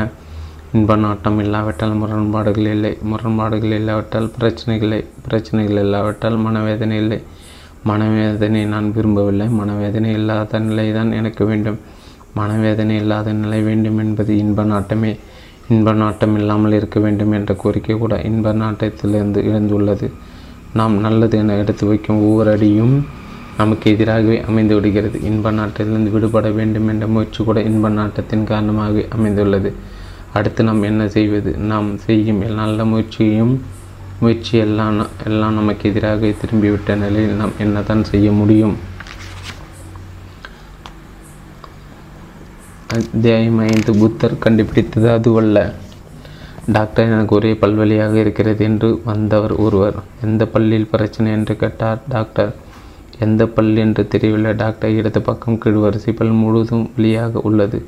டாக்டர் ஓர் பல்லாக அடித்து பரிசோதித்தார். ஒரு பல்லை அழுத்தும்போது அந்த வலி அதிகமாக இருந்தது. வலிக்கு காரணமான பல்லை கண்டுபிடித்து அதற்கு சிகிச்சை கொடுக்கும் மொத்த பல் வலியும் குணமாகிவிட்டது. இப்படி நம்முடைய மனவேதனை மூல காரணமான எதுவென்று நாம் சரியாக கணித்திடுவோமாயின் அதனை சீரமைப்பதும் சுலபமாகிவிடும். நம்முடைய மனதின் செயல்பாட்டு ஏதோ ஒரு புதிர் உள்ளது, அது என்னவென்று புரியாத நிலை தான் நாம் இவ்வளோ தூரம் திண்டாடுகிறோம். மனதை பற்றி, மனதின் செயல்பாடுகளை பற்றி முறையாக நாம் தெரிந்து கொள்ள வேண்டிய கட்டாயத்துக்கு வந்துவிட்டோம். மனதை ஆய்வு செய்து வல்லுநர்கள் பலர் அதன் மேல் மனம், அடிமனம், ஆழ்மனம், வெளிமனம், மறைமனம் என்ற பலவாறாக பிரித்துள்ளனர். அப்படியெல்லாம் மனதை பிரித்து நாம் பலவாறான விளக்கங்களுக்குள் சிக்கிக்கொள்ள வேண்டாம். ஒரு சராசரி மனிதனுடைய பார்வையில் நாம் நமது மனதை 2 பகுதியாக பிரித்து விலக்கி கொண்டால் போதும். நம் மனதை அறிவு பகுதி மற்றும் உணர்ச்சி பகுதி என 2ஆக பிரித்து புரிந்து கொண்டால் போதுமானது. அறிவு பகுதி அறிவு அல்லது புத்தி என்றும் கூறுகிறோம், உணர்ச்சி பகுதி மனம் என்றும் கூறுகிறோம். அறிவு என்றால் என்ன என்பது நம் அனைவருக்கும் தெரியும். அறிவை பயன்படுத்தி தான் நாம் இங்கு கூறப்படும் தகவல்களை புரிந்து கொள்கிறோம். நம் அறிவு செயல்படாவிட்டால் நம்மால் எதையும் புரிந்து கொள்ள முடியாது. நம் அனைத்து செயல்களும் முடங்கி போய்விடும். அறிவு பகுதியையும் உணர்ச்சி பகுதியையும் மொத்தமாக சேர்த்து மனம் என்று கூறினாலும் கூட மனம் என்பது உண்மையில் உணர்ச்சி பகுதியை குறிப்பிடுகிறது. இந்த உணர்ச்சி பகுதி சற்று சிக்கலான பகுதி தான். இது ஒரு கண்மூடித்தனமான காட்டாறு, அடங்காத குதிரையாக செயல்படும். இந்த உணர்ச்சி பகுதியை கட்டுப்பாட்டுக்குள் கொண்டு வருவதுதான் மனித வாழ்வின் மாபெரும் சவாலாக உள்ளது. நமது உணர்ச்சிகளின் போக்கு எப்படி இருக்கும் என்பது நமக்கே தெரியும். கோபப்படக்கூடாது என்று முடிவு எடுத்திருப்போம், ஆனால் நம்மையும் மீறி கோபம் வந்துவிடும். பயமோ வருத்தமோ ஏற்படாது கூட என விரும்பி பாடுபடுவோம், ஆனால் நம்மையும் மீறி அவை ஏற்பட்டுவிடும். இந்த உணர்ச்சி பகுதி எவ்வாறு கட்டுப்பாட்டுக்குள் கொண்டு வருவது என்பது எவருக்குமே தெரியவில்லை. அதனால்தான் நாம் நம் உணர்ச்சிகளுக்கு எதிராக போராடி சக்தியை எல்லாம் இழந்து விடுகிறோம். இந்த உணர்ச்சி பகுதியை எவ்வாறு கட்டுப்பாட்டுக்குள் கொண்டு வருவது என்பதை ஞானிகள் மட்டுமே அறிந்துள்ளார்கள். அதனால் தான் ஞானிகளை தேடி ஓடுகிறோம். நீங்கள் கற்றறிந்த வித்தை எங்களுக்கும் கற்றுக் கொடுங்கள் என்று அவர்களிடம் வேண்டுகிறோம். சரி, மனதின் உணர்ச்சி பகுதியை கட்டுப்பாட்டுக்குள் கொண்டு வர ஞானிகள் என்ன செய்தார்கள்? ரமண மகரிஷி ஞானம் அடைந்தபோது அவருக்கு வயது 16. அப்போது அவர் ஒரு பள்ளி மாணவன். ஆன்மீகம் சம்பந்தப்பட்ட எந்தவித பயிற்சி முயற்சிகளும் அவருக்கு தெரியாது. ஒரு நாள் அவருக்கு மரணமயம் ஏற்படுகிறது. மரணம் வந்து விட்டது என்ற பயம். நமக்கு மரண பயம் ஏற்பட்டால் என்ன செய்வோம்? மரண பயத்திலிருந்து தப்பியோடவே முயல்வோம். ஆனால் ரமணன் அப்படி செய்யப்படவில்லை. அவர் தனது மரண பயத்தை அப்படி ஏற்றுக்கொண்டார். மரணம் வந்தால் வந்துவிட்ட போகட்டும் என்ற மரணத்தை ஏற்றுக்கொள்ள தயாராகிவிட்டார். தரையில் படுத்துக்கொண்டு தன்னை இறந்து விட்டது போல பாவிக்க ஆரம்பித்தார். அந்நிலையில் வித்தியாசமான ஏதோ ஒரு விளக்கம், புரிதல் அவருக்கு கிடைத்தது. அவர் ஞானியாகிவிட்டார். அவர் அப்படி எதை தான் புரிந்து கொண்டார்? என்ன விதமான தெளிவு அவருக்கு கிடைத்தது? இப்படி நடந்து கொண்டால் நமக்கு மித்திய தெளிவு கிடைக்குமா? இதே போன்ற தெளிவுதான் ஞானம்தான் புத்தருக்கும் கிடைத்துள்ளது. புத்தரை நம் அனைவருக்கும் தெரியும். ஒரு அரசனுக்கு மகனாக பிறந்தவர். தந்தைக்கு பிறகு அவர்தான் ஆட்சி ஏற்க வேண்டும். புத்தர் பிறக்கும் போதே அவர் பிற்காலத்தை துறவியாகி விடுவார் என்று ஜோதிடர்கள் கூறினார்கள். பெற்றோர் பயந்து விட்டனர். அதனால் துயரமான சம்பவங்கள் எதுவும் அவரை பார்க்காதபடி அவரை தனிமைப்படுத்தி வளர்த்து வந்தனர். அவருக்கு திருமணமாகி குறைந்து கூட பிறந்து விட்டது. ஒரு முறை வெளியே சென்ற புத்தர் பாதி ஓரத்தை நோயாளி ஒருவரை கண்டார். அவர் ஏன் இப்படி இருக்கிறார் என காவலர்களை விசாரித்தார். எல்லோருக்கும் இப்படி நோய் ஏற்படுவது சாதாரண ஒன்றுதான் என அவருக்கு கூறப்பட்டது. அடுத்ததாக முதியோர் ஒருவரை சந்தித்தார். அது பற்றி நாம் எல்லோரும் வயதாகிவிட்டால் இப்படி தான் ஆகிவிடுவோம் என்று கூறப்பட்டது. அடுத்ததாக ஒரு சகோதரரை பார்த்தால் அது பற்றி விசாரித்தார். நம் அனைவரும் என்றாவது ஒரு நாள் இருந்து தான் ஆக வேண்டும் என்று அவருக்கு கூறப்பட்டது. புத்தன் நிலை குலைந்து போனார். எல்லா சுகங்களுக்கும் மத்தியில் வசித்தாலும் எந்த பாதுகாப்பும் இல்லாத ஒரு பயங்கரமான துயரத்தை அனுபவிக்க ஆரம்பித்தார். உலகத்தினர் அனைவரும் இத்தகைய துயரத்தை தான் வாழ்ந்து வருவதாக உணர்ந்தார். மனித குலத்தின் துயரங்களுக்கெல்லாம் மாற்று மருந்தொன்றை கண்டுபிடிக்க வேண்டும் என்பதில் தீவிரமானார். தேடுதலின் தீவிரத்தில் வீட்டையும் நாட்டையும் விட்டு வெளியேறினார். துன்பங்களும் துயரங்களும் இருந்து விடுபட என்ன வழி என்று தேடினார். அவர்கள் வழிகாட்ட ஆன்மீக குருநாதர் இருவர் உதவி செய்தனர். அவர்கள் கூறிய தியான பயிற்சிகள் அனைத்தையும் மேற்கொண்டார். நம்மில் சிலருக்கு தியானம் செய்து பார்த்த அனுபவங்கள் இருக்கலாம். தியானம் செய்யும் போது நமது மனமெல்லாம் உள்முகமாக ஒடுங்கி விடுகின்றது. அன்னில ரம்மியமான சில அனுபவங்கள் ஏற்பட்டு விடுகின்றன. நமது கவலைகளும் பயங்களும் இந்த இடம் இருந்த இடம் தெரியாமல் மறந்து போய்விடுகின்றன. புத்தருக்கு மித்திகவானும் அனுபவங்கள் எல்லாம் அவர் தியானங்களை மேற்கொள்ளும் போது ஏற்பட்டு விட்டன. ஆனால் ஒருவன் பலரிடம் கடன் வாங்கி வரி இருக்கிறான். கடன் கொடுத்தவர்கள் அனைவரும் கடன் தொல்லை வசூலிக்க அவன் வீட்டுக்கு வருகிறார்கள். அவர்கள் வரும்போது அவன் சாப்பிட்டு விட்டு தூங்கி கொண்டிருக்கிறான். கடன் வசூலிக்க வந்தவர்கள் அவனை எழுப்பி தொந்தரவு செய்யாமல் அவனை விழித்து இடட்டும் என்று வாசலில் காத்திருந்தார்கள். தியானத்தில் ஏற்படும் அனுபவங்கள் எல்லாம் இதே போன்றது. தியான அனுபவங்கள் எல்லாம் முடியட்டும் நமது துக்கங்களும் துயரங்களும் நமது கடன்காரர்கள் போல் காத்திருக்கும். தியான அனுபவங்கள் முடிவுற்றதும் அவை அனைத்தும் மீண்டும் நம்மை சூழ்ந்து கொண்டு விடும். இப்படி தான் புத்தருக்கும் தியானத்தின் போது நல்ல அனுபவங்கள் கிடைத்தன. தமது பிரச்சனைகள் அனைத்தும் தெரிந்ததாக எண்ணி மகிழ்ந்தார். ஆனால் அந்த மகிழ்ச்சி நீண்ட நேரம் நீடிக்காத வகையில் தியான அனுபவங்களாகவும் தோன்றிய வேகத்தில் மறைந்து போயின. இருந்தால் நம்பிக்கை அவர் கைவிடவில்லை. தோன்றி மறையும் தியான அனுபவங்களை தன்னோடு நிரந்தரமாக தங்க வைத்திட முயன்றார். எத்தனையோ கடினமான பயிற்சிகளை முயன்று பார்த்தார். எல்லா பயிற்சிகளும் அவரை ஏமாற்றிவிட்டன. நல்ல அனுபவங்களை கொடுப்பது போல் கொடுத்து ஏமாற்றிவிட்டன. எதையும் செய்ய தோன்றாத நிலையில் தோற்று போய் ஒரு மரத்தடியில் அமர்ந்து விட்டார். அதிகமான சேனைகளுடனும் ஆயுதங்களுடனும் போருக்கு சென்ற ஒரு அரசன் தோல்வியடைந்து சேனைகளையும் ஆயுதங்களையும் அடைந்து நிராயுத பாணியாக தன்னந்தனையாக நிற்பான் எனில் அவன் என்ன மனநிலையில் இருப்பானோ அப்படி ஒரு கையேறு நிலையில் அந்த மரத்தடியில் அமைந்திருந்தார். அந்த நிலையில் ஏதோ ஒரு எதிர்பாராத மாற்றம் அவருக்குள் நிகழ்ந்தது. அவர் என்ன உண்மையை கண்டுபிடிக்க வேண்டும் என்று இத்தனை காலம் பாடுபட்டாரோ, அவர் என்ன தீர்வை அடைய வேண்டும் என்று நாட்டையும் வீட்டையும் தொடர்ந்து வந்தாரோ அந்த தீர்வை கண்டுபிடித்தார். எதையெல்லாம் செய்து முயன்ற போது கிடைக்காத தீர்வு, எதையும் செய்யாது சும்மா இருக்கும் போது எப்படி கிடைத்தது என்று அவருக்கு ஆச்சரியம். ஆனால் அவர் கிடைத்தது தீர்வு உண்மையானது, நிரந்தரமானது. தன்னைக்குள்ளே எட்டி பார்த்தார். தான் தெரிந்து கொண்டதை அனைவருக்கும் போதித்தார். ஆசையை துன்பங்களுக்கெல்லாம் காரணம் என்று கூறினார். ஆனால் அது வெறும் மேம்போக்கான செய்திதான். அவர் உண்மையில் அன்று கண்டுபிடித்தது அது ஒன்று, அது வேறு. அதே மாறு கோபப்படுவது சுலபமானதான். ஆசிய துன்பங்கள் காரணம் என போதித்தது உண்மைதான். ஆனால் அவர் அன்று கண்டுபிடித்த மாபெரும் உண்மை அது ஒன்று. அன்றைய தினம் வரையிலும் அவர் எதையோ தேடி வந்தார். அது தேடுதலாக தனது மனதையும் இயக்கி வந்தார். முயற்சிகள் அனைத்து பயனற்று போன நிலையில் அவர் தன் மனத்தை எதை நோக்கியும் அவராக இயக்கவில்லை. அவர் தனது மனத்தை இயக்காவிட்டாலும் அவரது மனது அதுவாக இயங்கியது. அதுவாக இயங்கிய அந்த மனது வேறு ஒரு பரிணாமத்தில் இயங்கியது. அப்படி அதுவாக இயங்கிய அத்தகைய மனோ இயக்கத்தின் நிர்வாண நிலை என்று அவர் பெயர் கொடுத்தார். இதை நான் என்னுடைய முயற்சியினால் உருவாக்கவில்லை. ஏற்கனவே எனக்குள் இருந்த ஒன்றை நான் கண்டுபிடித்துள்ளேன். இது எனக்கு மட்டும் சொந்தமானதல்ல, அனைவருக்கும் பொதுவான ஒன்று தான். இது எவராலும் இதனை தங்களுக்குள் கண்டுபிடித்திருக்கிறார்களோ அவர்கள் எல்லா விதமான துன்பங்களிலிருந்து விடுபட்டு விடுகிறார்கள். இப்படி புத்தர் தனது கண்டுபிடிப்பை பற்றி கூறினார். நிர்வாண நிலை என்ற பெயரில் புத்தர் எதனை கண்டுபிடித்தாரோ அதனை தான் அனைத்து ஞானிகளும் கண்டுபிடித்துள்ளார்கள். ஆன்மீக சாஸ்திரங்களும் இதனையே நாம் அனைவரும் அடைய வேண்டிய இறுதி நிலையாகவும் கூறுகின்றன. ஆனால் அது நிர்வாண நிலை என்ற பெயரில் குறிப்பிடப்படாமல் வேறு பெயர்கள் குறிப்பிடப்பட்டுள்ளது. பெயர்கள் வேறுபட்டாலும் அந்த பெயர்களின் குறிப்பிடப்படும் அது ஒன்றுதான். நிர்வாண நிலை என்ற அது முக்தி, மோட்சம், விடுதலை, லிபரேஷன், அவைக்கின் விடுதலை நிலை, விழிப்புணர்வு நிலை, துரிய நிலை, சாட்சி நிலை, ஆன்மா சாட்சாத்காரம் என பல பெயர்கள் அழைக்கப்படுகிறது. பெயர்களை கண்டு பயப்படாமல் விஷயத்துக்கு வருவோம். நிர்வாண நிலை என்றால் அது என்ன நிலை? ஏற்கனவே அது நமக்குள் தான் இருந்து கொண்டு இருக்கிறதா? அனைவரும் கொண்டாடும் அளவுக்கு அதில் என்ன அப்படி ஒரு சிறப்பு? அது ஓர் அரசவை. அறிஞர்கள் பலரும் கூடியிருந்தனர். அந்த அவைக்கு ஞானி ஒருவர் வருகை புரிந்தார். அனைவரும் தங்களோட பிரச்சனைகளுக்கு அவரிடம் தீர்வு கேட்டனர். மன்னரும் தனது பிரச்சனைகளுக்கும் தீர்வு கேட்டார். மன்னரிடம் அந்த ஞானி உனது பிரச்சனைகளை என்னிடம் ஒப்படைத்துவிடு, நான் சரி செய்து விடுகிறேன் என்று கூறினார். அதற்கு மன்னர், சுவாமி, பிரச்சனைகள் வெளியே இருந்தால் பரவாயில்லை, அதை உங்களிடம் ஒப்படைத்து விடுவேன். ஆனால் அவை அனைத்தும் என் மனதின் உள்ளே அல்லவா இருந்து கொண்டிருக்கின்றன. மனதில் இருந்து துன்புறுத்தி கொண்டிருக்கும் என்னுடைய மன பிரச்சனைகளுக்கு எப்படி சுவாமி உங்களிடம் ஒப்படைப்பது என்று கூறி கொடுமினார். மன்னா, உனது குழப்பம் நியாயமானதான். மனதில் உள்ள பிரச்சனை என்னிடம் ஒப்படைப்பது சிரமமான ஒன்று தான். ஆனால் உனது பிரச்சனைகள் அனைத்தும் உன்னுடைய மனதில் தான் இருக்கின்றன என்பது மட்டும் உனக்கு உறுதியாக தெரிகிறது.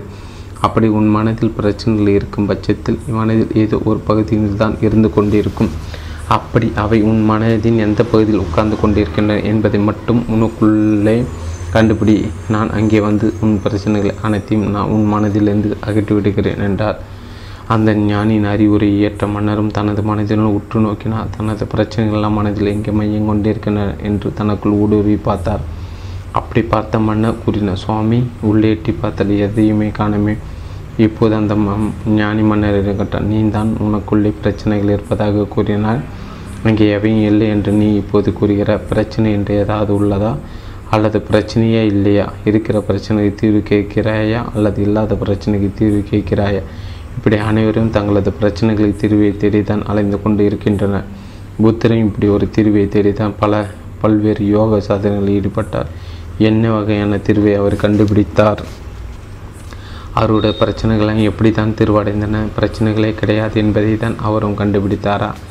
இதுபோல் ஒரு வியாபாரி ஞானி ஒருவரை சந்தித்து தனது பிரச்சனை கூறி தீர்வு கேட்டார். சுவாமி, எனக்கு மிக சுலபமாக கோபம் வந்து விடுகிறது. கோபத்தை கட்டுப்படுத்துவது மிகவும் கடினமாக இருக்கிறது. கோபத்தை கட்டுப்படுத்த ஏதாவது ஒரு வழியை கூறுங்கள். ஞானி அவரிடம் பேசினார். நீ இரண்டு நிலைகளை பற்றி கூறியுள்ளாய். கோபப்படுவது சுலபம், அது ஒரு நிலை. கட்டுப்படுத்துவது கடினம், இது இரண்டாம் நிலை. இப்போது உனது நிலை எனக்கு தெளிவாக கூறு. உனக்கு எது சுலபம்? கோபப்படுவது சுலபமா அதல்லது அதனை கட்டுப்படுத்துவது சுலபா? கோபப்படுவது தான் சுலபம். அதுதான் எனது பிரச்சனையே. அதை கட்டுப்படுத்த தான் உங்களிடம் அடி கேட்கிறேன் என்றார் வியாபாரி.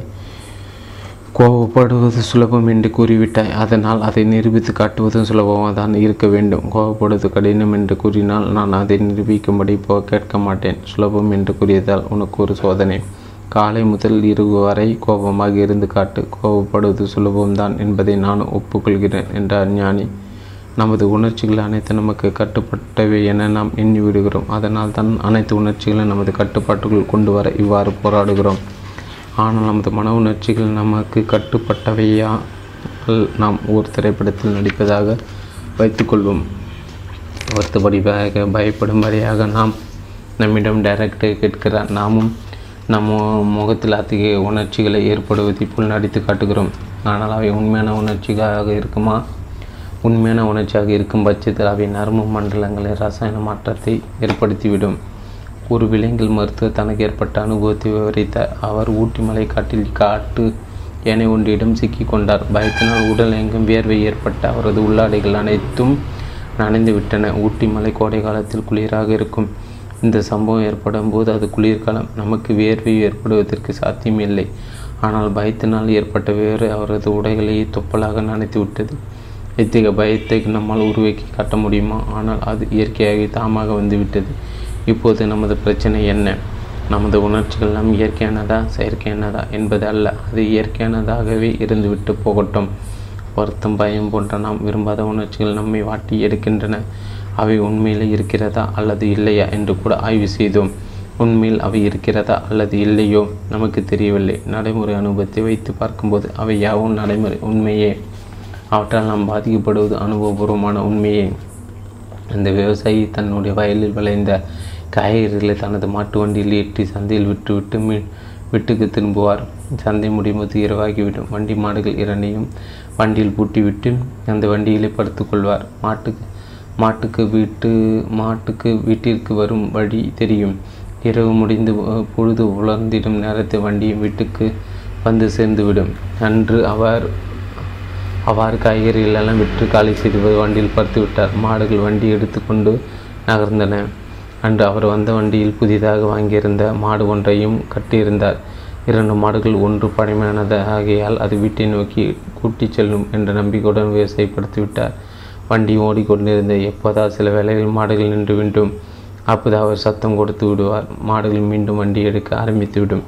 பொழுது விடிந்தது. ஆனால் வண்டி மட்டும் நிற்காமல் ஓடிக்கொண்டிருந்தது.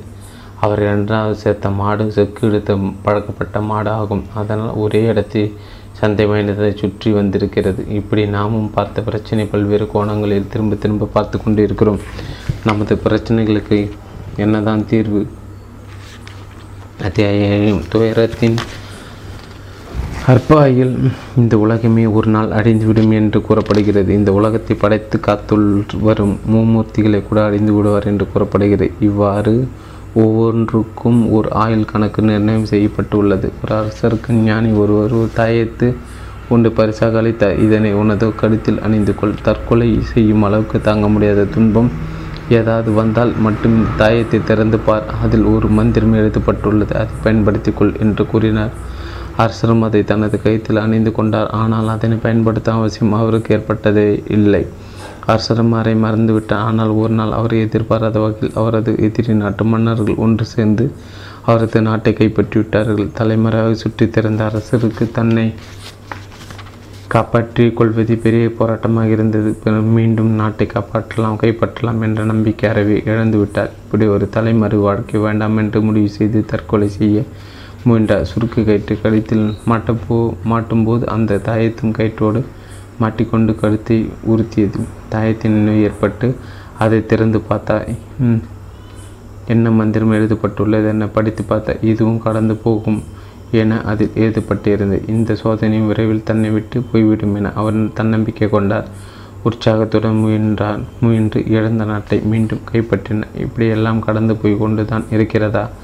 அப்படியான நம் மனதில் ஏற்படும் துயரங்களும் பயங்களும் கூட மறைந்து போய்விடுமா? ஒவ்வொன்றுக்கும் ஒரு ஆயுள் உண்டு. அதுவரை தான் அது நிலைத்திருக்கும். அதன் பிறகு அது மறைந்து தான் ஆக வேண்டும். அப்படி பார்க்கும்போது மனதுயரங்களும் கூட மறைந்து போவதற்கு சாத்தியம் உள்ளதா என்றே தோன்றுகிறது. எப்படியோ அது நம்மை விட்டு போய்விட்டால் தான் சரி. ஒவ்வொன்றுக்கும் ஒவ்வொரு விதமான ஆயுள் இருப்பதை போல் நமது பிரச்சனையான உணர்ச்சிகளின் ஆயுள் வெவ்வேறு அமைந்துள்ளது.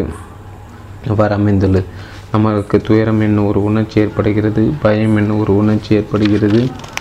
அந்த உணர்ச்சிகள் நம்மிடம் இருந்து பிரிந்து செல்வதற்கு எவ்வளோ கால அவகாசம் எடுத்துக்கொள்ளும்? அந்த உணர்ச்சியின் ஆயுள் எவ்வளோ காலம்? சில வருட கணக்கில் கவலையோடு வருத்தப்பட்டு கொண்டிருப்பதை பார்க்கிறோம். உணர்ச்சியில் நீடித்திருப்பது வேறுபாடுகள் உள்ளனவா? வருத்தம் எவ்வளோ காலம் நீடிக்கும்? பயம் எவ்வளோ காலம் நீடிக்கும்? கோபம் எவ்வளோ காலம் நீடிக்கும்? நாட்கணக்கில் நீடிக்குமா அல்லது மணிக்கணக்கில் நீடிக்குமா? இதை எவரிடம் கேட்டு தெரிந்து கொள்வது? ஞானிகளிடம் கேட்க வேண்டுமா? இதனை தெரிந்து கொள்வதற்காக நாம் எந்த ஞானியையும் தேடி அலைந்திட தேவையில்லை. நமது விஞ்ஞானிகளை இதை அளவீடு செய்துள்ளன. ஒரு வினாடி நேரம் என்றால் என்ன என்பது நமக்கு தெரியும். அந்த ஒரு வினாடி 60ஆக பிரித்தால் ஒரு பங்கு எவ்வளவு நேரம் கிடைக்கும்? அதுதான் ஒரு உணர்ச்சியின் ஆயுள். அதன் ஆயுள் ஒரு வினாடி நேரம் குறைவு, அதுவும் 60 மடங்கு குறைவு. நமக்கு ஏற்படும் உணர்ச்சிகள் யாவும் ஒரு வானம் வெடித்து சிதறுவதை போல் வெடித்து சிதறி மறைந்து விடுகின்றன. அதை மறைந்த பிறகுதான் நமக்கு வந்ததை நமக்கு தெரிகிறது. அதை நாம் உணர்ந்தறியும் போது அது அங்கே கிடையாது. மழை காலத்து இடையில் மின்னலை பார்த்திருப்போம். பளிரென்ற மின்னல் ஒரு வெட்டி பளிரென்ற ஒளி மின்னல் வெட்டி செல்லும். 4-5 வினாடி கழித்த இடியோசை கேட்கும். இடியோசை கேட்கும்போது உண்மையிலே அங்கே இடி கிடையாது. இடியோசை கேட்கும்போது தான் அது நமது தலையில் விழுந்து விடுமோ என்ற பயமிடும். இல்லாத ஒன்றை இருப்பது போல் பயப்படுகிறோம். இவ்வாறு தான் நமது மன உணர்ச்சிகளும் ஒரு மின்னலை போல் தோன்றி மறைந்து விடுகின்றன. அப்படி அது மறையும் போது அது உடலில் ஒரு ரசாயன மாற்றத்தை ஏற்படுத்தி விட்டு போய்விடுகிறது. அந்த ரசாயன மாற்றத்தான் சமன்படுவதற்கு சில வினாடிகள் தேவைப்படுகின்றன. நமது உணர்ச்சியிலிருந்து எமோஷன்களிலிருந்து நாம் விடுபட தேவையில்லை. அவை யாவையும் அவையாக நம்மை விட்டு போய்விடுகின்றன. ஆனால் நாம் அவசரப்பட்டு போராடி விடுகிறோம். நமது போராட்டத்தால் மறைந்து சென்ற உணர்ச்சிகள் யாவும் புதுப்பிக்கப்பட்டு விடுகின்றன. ஒரு அகன்ற பாத்திரத்தில் தண்ணீர் இருப்பதாக வைத்துக்கொள்வோம். தண்ணீர் அசையாமல் இருக்கிறது. அதன் மேற்பரப்பில் நமது விரல் நுனையால் தொடுகிறோம். தொட்ட இடத்தை சுற்றி வட்டமான அலை ஒன்று உருவாகிறது. அதை அலையை சமன்படுத்த நாம் என்ன செய்ய வேண்டும்? கையால் அந்த அலையை சமன்படுத்தினால் என்ன ஆகும்? மேலும் புது அலைகள் உருவாகிவிடும். சில வருடங்களுக்கு முன்னால் மலேசிய செல்ல நேர்ந்தது. அங்குள்ள விடுதி ஒன்றில் இருந்த வாஷ் பேஷனு கை கழுவ வேண்டிய இது ஏற்பட்டது. அழுத்தினால் தண்ணீர் வருவதை போன்ற டேப்பை அமைத்திருந்தார்கள். இடது கையால் அடித்து பிடித்தவாறு வலது கையை கழுவினேன். கழுவி முடித்தும் 2 கையினால் அழுத்துவதை விட்டுவிட்டேன். ஆனாலும் தண்ணீர் வருவது நின்றபாடு இல்லை. டேப்பில் உள்ள ஸ்ப்ரிங்கில் ஏதோ பிரச்சனை நினைத்து அழுத்தும் பகுதி மேலும் சில முறை தட்டி பார்த்தேன். அதன் பிறகு கூட தண்ணீர் நிற்கவில்லை. பக்கத்தில் வந்தவரை கேட்டேன். விட்டுவிட்டு வந்து விடுங்கள் என்பது போல சைகை காட்டிவிட்டு அவர் பாட்டுக்கு போய்விட்டார். டேப்பில் ஏராளமாக தண்ணீர் கொட்டியதால் அதனை விட்டு வர மனம் ஒப்பவில்லை. அதனால் ஸ்ப்ரிங்கு ஆக்ஷன் சரி செய்யும் வகையில் டேப்பின் கைப்பிடி மீண்டும் மீண்டும் தட்டி பார்த்தேன். தண்ணீர் கொட்டுவது நிற்கவே இல்லை. வேறு வழி தெரியாமல் நானும் அங்கிருந்து நகர்ந்து போய்விட்டேன். நான் விலகி சென்றதும் தண்ணீர் கொட்டுவதும் தானாக நின்றுவிட்டது. அந்த டேப்பை எப்படி வடிவமைத்திருக்கிறார்கள்? தொட்டால் போதும் தண்ணீர் தாமாக வந்து விட்டு நின்றுவிடும். அதை நிறுத்த தேவையில்லை. அதை நிறுத்த செய்யும் முயற்சியெல்லாம் அதை செயல்பட வைப்பதே ஆகும். அத்தகைய டேப்புகள் தற்போது தமிழகத்திலும் காணப்படுகின்றன. இப்படித்தான் நாம் நமது உணர்ச்சிகளுடன் போராடி அதனை புதுப்பித்து விடுகிறோம். ஒரு கிராமத்தில் பண்ணையார் ஒருவர் இருந்தார். அவர் ஒரு நாள் அந்த ஊர் குளத்தில் குளிக்க ஆசைப்பட்டார். குளம் எப்படி இருக்கிறது என்று பார்த்து வர தனது வேலையாளர் ஒருவனை அனுப்பி வைத்தார். அங்கிருந்த வேலையால் குளத்தை பார்வையிட சென்ற போது அது பலரும் குளித்தர கலங்கி போயிருந்தது. அதை பண்ணையாரிடம் தெரிவித்தார். உடனடியாக அவர் தனது 10 வேலையாட்களுக்கு உத்தரவிட்டு அந்த குளத்தை தெளிய வைக்க சொல்லி குளத்தை தெளிய வைக்க அவர்கள் என்ன செய்வார்கள்? குளத்தில் புதியதாக யாரும் இறங்கி குளிக்காதவாறு மட்டுமே குளக்கரையில் உட்கார்ந்து பார்த்து கொண்டார்கள். அவர்கள் சென்று 1/2 மணி நேரமாக அவர்கள் திரும்பாதால் என்னவென்று பார்த்து வருமாறு மற்ற 2 வேலையாட்களை பண்ணையார் அனுப்பி வைத்தார். பார்த்து வந்த இருவரும் பண்ணையாரிடம் வந்து புகார் செய்தார்கள். நமது ஆட்கள் குளத்தங்களை சும்மா உட்கார்ந்து பொழுது போக்குகிறார்கள். அவர்கள் எவரும் குளத்தினுள் இறங்கி குளத்தை தெளிய வைக்கவில்லை. பண்ணையாருக்கு கோபம் வந்துவிட்டது. உடனே அவர் கட்டளை பிறப்பித்தார். அவர்களை உடனடியாக குளத்தினுள் இறங்கி குளத்தை தெளிய வைக்குமாறு போய் கூறும். அந்த வேலையாளர்கள் முதலில் சென்ற 10 வேலையாட்களும் விவரம் சொல்ல அவர்களும் பண்ணையாருக்கு பயந்து குளத்தினுள் இறங்கி குளத்தை தெளி வைக்கும் பணியில் ஈடுபட்டார்கள். இப்படி தான் நாம் அனைவருமே நமது அக உணர்ச்சியை சீரமைக்க போராடி வருகிறோம். இதனால் நமது மனப்பிரச்சனையாகவும் தீர்வு காண முடியாத தொடர் கதையாக மாறிவிடுகிறது. ஞானிகளான அனைவரும் ஏதோ ஒரு சந்தர்ப்பத்தில் தங்களை அறியாமல் தங்கள் இயலாமை கண்டுபிடித்து அமைதியாகி விடுகிறார்கள். அவர்களை அறியாமல் அவர்களுக்கும் இந்த தீர்வு கிடைத்து விடுகிறது. என்னவெல்லாமோ செய்து பார்த்துவிட்டு ஏதோ ஒரு சந்தர்ப்பத்தில் எதுவும் செய்யாமல் விட்டதன் மூலம் அடைவதற்கு அரிதான இந்த தீர்வை அடைந்து விட்டார்கள். முயன்று பார்த்து முயல்வது தான் தவறு என்று அவர்கள் கண்டுபிடித்த தீர்வு நமக்கும் பயனளிக்குமா? அதையிட்டு மனதை நதி போல ஓடவிடுங்கள். நீங்கள் ஒரு மரத்தடியில் அமர்ந்திருக்கிறீர்கள். எங்கிருந்தோ அந்த பறவை ஒன்று மரக்கரையில் அமர்ந்து இனிய குரலில் பாடுகிறது. அந்த குரல் உங்கள் காதுகளில் ஒலிக்கிறது. அந்த பறவை பாடி முடித்துவிட்டு அங்கிருந்து பறந்து சென்று விடுகிறது. உங்கள் காதுகள் ஒலித்த அந்த பறவையின் குரல் என்ன ஆகும்? பறவை பாட்டை நிறுத்தியது. அதனால் உங்கள் காதுகளில் எதிரொலித்த ஒளியும் நின்றுவிடும். பாட்டை அது நிறுத்திய பிறகும் கூட அதனுடைய ஒளி உங்கள் காதுகளில் ஒலித்து கொண்டே இருந்தால் அதன் பொருள் என்ன? காதுகள் படிந்தடைந்து விட்டது என்பதுதானே. இதுபோல் நீங்கள் அந்த அழகான பறவை பார்க்கிறீர்கள். அந்த பறவையின் காட்சி உங்கள் கண்களை பிரதிபலிக்கிறது. அதன் மூலம் நீங்கள் அந்த பறவை பார்ப்பதாக உணர்கிறீர்கள். இப்போது அந்த பறவை அங்கிருந்து பறந்து போய் விடுகிறது. உங்கள் கண்களை திறந்த அதனுடைய காட்சி என்ன ஆகும்? அதுவும் உடனடியாக மறைந்து போய்விடும். அந்த பறவை பறந்து சென்ற பிறகும் அதனுடைய காட்சி நம் கண்களை விட்டு போகாவிட்டால் என்ன அர்த்தம்? நம் கண்கள் படுந்து அடைத்து விட்டன என்று தான் அர்த்தம். நல்ல உணவை நீங்கள் ருசியாக சாப்பிடலாம், தவறு ஏதுமில்லை. ஆனால் நீங்கள் சாப்பிட்டு முடித்த பிறகும் அந்த சுவை உங்கள் நாவில் மறையாத பட்சத்தில் நாக்கு படுந்து விட்டதென்றே அர்த்தம். இப்படி நமது ஐம்புலங்களான மெய், வாய், கண், மூக்கு, செவி ஆகியவை அவற்றுக்கான பிரதிபலிப்புகளை கலந்தோறும் ஏற்படுத்துகின்றன. மறுகணம் அந்த பிரதிபலிலிருந்து விடுபட்டு விடுகின்றன. அவை அந்த பிரதிபலிப்பிலிருந்து விடுபடுவதற்கு முயற்சி ஏதாவது செய்ய வேண்டுமா? விடுபடுவது விடுதலையோடு இருப்பது என்பது அந்த புலன்களின் இயற்கையான நிலை. அவற்றின் விடுதலைக்கு எந்த முயற்சியும் தேவையில்லை. ஒரு நில கண்ணாடி தனது முன்னால் வரும் நபரை அப்படியே பிரதிபலித்து காட்டுகிறது. ஆனால் எந்த பிரதிபலிப்பும் அது பிடித்து வைத்துக் கொள்வதில்லை.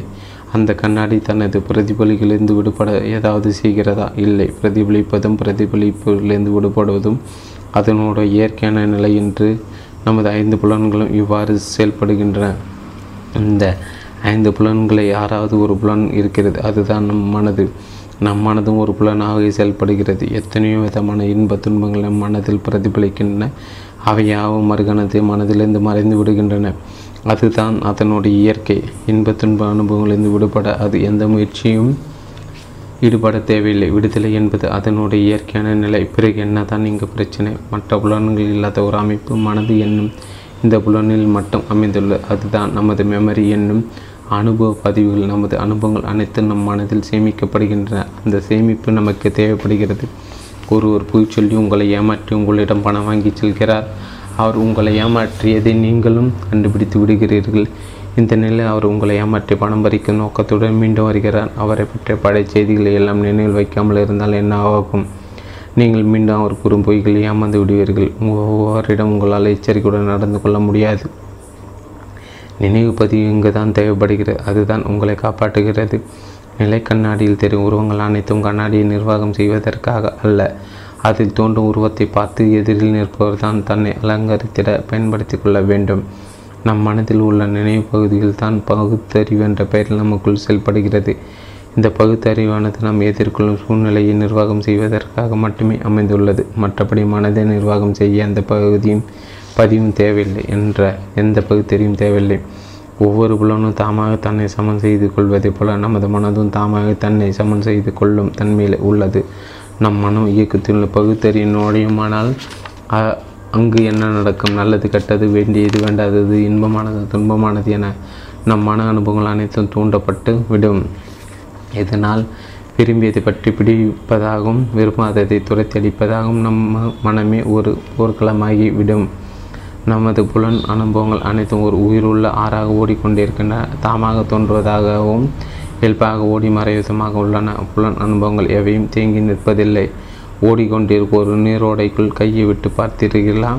ஓடிக்கொண்டிருக்கும் ஒரு நீரோடைக்குள் கையை விட்டால் என்னவாகும்? ஒரு சூழல் ஏற்படும். அது இடது வலதாக சுற்றுகிறது என வைத்துக்கொள்வோம். கையை வலதிலிருந்து இடது பக்கமாக சுற்றும் எனில் சூழல் போய்விடுமா? போகாது. கையை வெளியே எடுக்கும் வரை அந்த சூழல் மறையாது. நாம் கையை எடுத்து விட்டோமானால் அந்த சூழல் தாமாக மறைந்துவிடும். நீரோட்டம் தடங்களின்றி ஓடிப்போகும். நம் மனதினுள்ளே இத்தகைய மனச்சூழல் ஏற்படுத்துவது நமது அறிவு தான். இந்த அறிவுக்கு அங்கே எந்த வேலையும் கிடையாது. ஆனால் நம் அறிவு மன இயக்கத்தினுள் நுழைந்து தேவையற்ற குழப்பத்தை ஏற்படுத்தி விடுகிறது. இப்படி மனதையும் பிரச்சனைகளுக்கு ஆழ்த்துவது இந்த அறிவு தான் என கண்டுபிடித்து மன இயக்கத்தை அறிவின் கட்டுப்பாட்டிலிருந்து விடுவித்து விட்டால் என்னவாக? மன இயக்கமும் மற்ற புலன்கள் போல் சுதந்திரம் அடைந்துவிடும். அங்கு எதுவுமே தங்கியிருக்காத நிலை ஏற்பட்டுவிடும். கோவையில் ஒரு அம்மா இருந்தார். முற்பிரிவில் அவர் ராமகிருஷ்ண பரமஹம்சர் நேரடி சீடராக இருந்ததாக அவரை பற்றி கூறுவார்கள். அவர் திடீரென சமாதி நிலைக்கு போய்விடுவார். பலவிதமான பரஸ்பர நிலை அவருக்கு ஏற்படுவதுண்டு. இத்தினிக்கு அவர் எந்தவித ஆன்மீக தியான பயிற்சியிலும் ஈடுபடுவது கிடையாது. ஒரு முறை அவர் என்னை ஃபோனில் தொடர்பு கொண்டால் என்னை சில வேளைகளில் ஒரு விதமான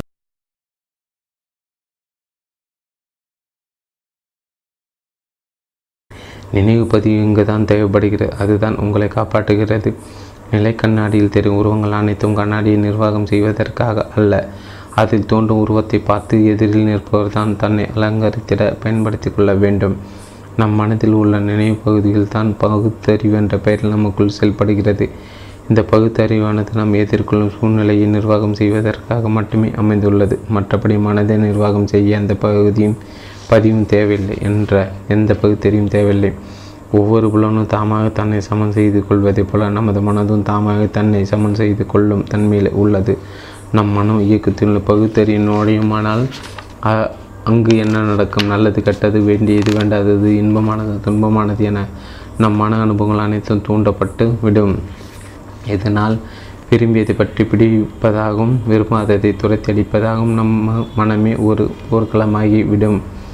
நமது புலன் அனுபவங்கள் அனைத்தும் ஒரு உயிருள்ள ஆறாக ஓடிக்கொண்டிருக்கின்றன. தாமாக தோன்றுவதாகவும் இயல்பாக ஓடி மறைவிதமாக உள்ளன. புலன் அனுபவங்கள் எவையும் தேங்கி நிற்பதில்லை. ஓடிக்கொண்டிருக்கும் ஒரு நீரோடைக்குள் கையை விட்டு பார்த்திருக்கிறீர்களா? ஓடிக்கொண்டிருக்கும் ஒரு நீரோடைக்குள் கையை விட்டால் என்னவாகும்? ஒரு சூழல் ஏற்படும். அது இடது வலதாக சுற்றுகிறது என வைத்துக்கொள்வோம். கையை வலதிலிருந்து இடது பக்கமாக சுற்றும் எனில் சூழல் போய்விடுமா? போகாது. கையை வெளியே எடுக்கும் வரை அந்த சூழல் மறையாது. நாம் கையை எடுத்து விட்டோமானால் அந்த சூழல் தாமாக மறைந்துவிடும். நீரோட்டம் தடங்களின்றி ஓடிப்போகும். நம் மனதினுள்ளே இத்தகைய மனச்சூழல் ஏற்படுத்துவது நமது அறிவு தான். இந்த அறிவுக்கு அங்கே எந்த வேலையும் கிடையாது. ஆனால் நம் அறிவு மன இயக்கத்தினுள் நுழைந்து தேவையற்ற குழப்பத்தை ஏற்படுத்தி விடுகிறது. இப்படி மனதையும் பிரச்சனைகளுக்கு ஆழ்த்துவது இந்த அறிவு தான் என கண்டுபிடித்து மன இயக்கத்தை அறிவின் கட்டுப்பாட்டிலிருந்து விடுவித்து விட்டால் என்னவாக? மன இயக்கமும் மற்ற புலன்கள் போல் சுதந்திரம் அடைந்துவிடும். அங்கு எதுவுமே தங்கியிருக்காத நிலை ஏற்பட்டுவிடும். கோவையில் ஒரு அம்மா இருந்தார். முற்பிரிவில் அவர் ராமகிருஷ்ண பரமஹம்சர் நேரடி சீடராக இருந்ததாக அவரை பற்றி கூறுவார்கள். அவர் திடீரென சமாதி நிலைக்கு போய்விடுவார். பலவிதமான பரஸ்பர நிலை அவருக்கு ஏற்படுவதுண்டு. இத்தினிக்கு அவர் எந்தவித ஆன்மீக தியான பயிற்சியிலும் ஈடுபடுவது கிடையாது. ஒரு முறை அவர் என்னை ஃபோனில் தொடர்பு கொண்டால், எனக்கு சில வேளைகளில் ஒரு விதமான பரவச நிலை ஏற்படுகிறது ஐயா. அந்த நிலை ஏற்படும் போது நானே கடவுளாக இருப்பது போல் தோன்றுகிறது.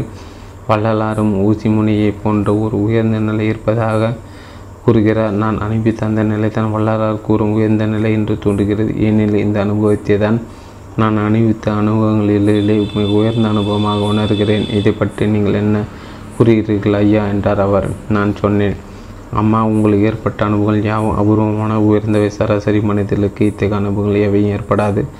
அவர்களுக்கும் இத்தகைய அனுபவங்கள் ஏற்பட வேண்டுமானால் அவர்கள் தியான பயிற்சியில் பலவற்றில் ஈடுபட்டிருக்க வேண்டும். அதன் விளைவாகத்தான் அவர்களால் இத்தகைய அனுபவங்களை பெற முடியும். ஆனால் இத்தகைய பயிற்சியில் முயற்சிகளெல்லாம் ஈடுபடாத உங்களுக்கு இத்தகைய அனுபவங்கள் ஏற்படுகிறது என்றால் நீங்கள் பிறவிலே சில தகுதிகளோடு வந்திருக்கிறீர்கள். அதில் எந்த சந்தேகமும் இல்லை. ஆனால் இத்தகைய பரவச நிலை ஏற்படுவதற்கும் பதிலாக கோபம், வருத்தம், பயம், டென்ஷன், பொறாமை, ஆசை, வெறுப்பு மற்றும் அருவறுப்பான உணர்ச்சி ஏதாவது ஏற்பட்டால் அந்த உணர்ச்சிக்கும் இந்த பரவச நிலைக்கும் இடையே எந்தவித வித்தியாசமும் கிடையாது. உணர்ச்சியை பொறுத்தவரை அளவில் உயர்ந்தவை, தாழ்ந்தவை கிடையாது. அவை எத்தகைய உணர்ச்சிகள் ஆனாலும் உணர்ச்சிகளை பொறுத்த அளவில் உயர்ந்தவை, தாழ்ந்தவை கிடையாது. அவை எத்தகைய உணர்ச்சிகளாயினும் சரி, எத்தகைய அனுபவங்களாயினும் சரி, அவை எப்படி தோன்றினவோ அப்படியே மறைந்துவிட வேண்டும். நல்ல அனுபவம் என்று ஏதாவது பற்றி பிடிப்பு தான் தவறு. நமது மன அனுபவங்கள் யாவும் ஒரு உயிர் உள்ள ஆறாக அமைந்திருக்க வேண்டும். எவையும் அங்கே தேங்கக்கூடாது. ஆகவே உயர்ந்த நிலை, பரவச நிலை என்ற பெயரில் எதையாவது பிடித்து வைத்து கொள்ளாதீர்கள். அது உங்களுடைய உடல் மற்றும் மன ஆரோக்கியத்தை சிதைத்துவிடும். நமது ஒவ்வொரு உணர்ச்சியும் நமது உடலில் சில ரசாயனங்களை சுரக்கின்றன. அந்த ரசாயன சுரப்பின் காரணமாக நமக்கு இன்ப துன்ப அனுபவங்கள் ஏற்படுகின்றன. பரவசத்தை தரும் ரசாயனமாக இருந்தாலும் கூட அது ஒரு அளவுக்கு அதிகமாக ஏற்படும் போது அது நமது உடலை முடக்கி போட்டுவிடும். ஆன்மீக பரவச நிலை என்று உயர்வாக பேசும் அளவுக்கு எதுவும் கிடையாது. அவை அனைத்துமே நம் உடலில் ஏற்படும் உணர்வுகளே, ரசாயன விளைவுகளை. அளவோடு இருந்தால் நன்மையாக இருக்கும். அமிர்தமே ஆனாலும் அளவை தாண்டும் போது நஞ்சாக மாறி நம்மையே பாதித்துவிடும். மனதுக்குள் எதை பற்றி பிடிக்காதீர்கள்.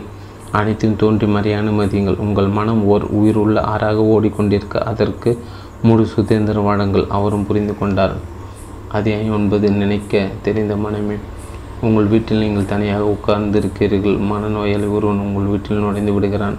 உங்களுக்கு என்ன ஏற்படும்? அவனை பார்த்ததும் உங்களுக்கு கோபம் ஏற்படலாம். கோபத்தில் அவனை தாறுமாறாக திட்டுவீர்கள்.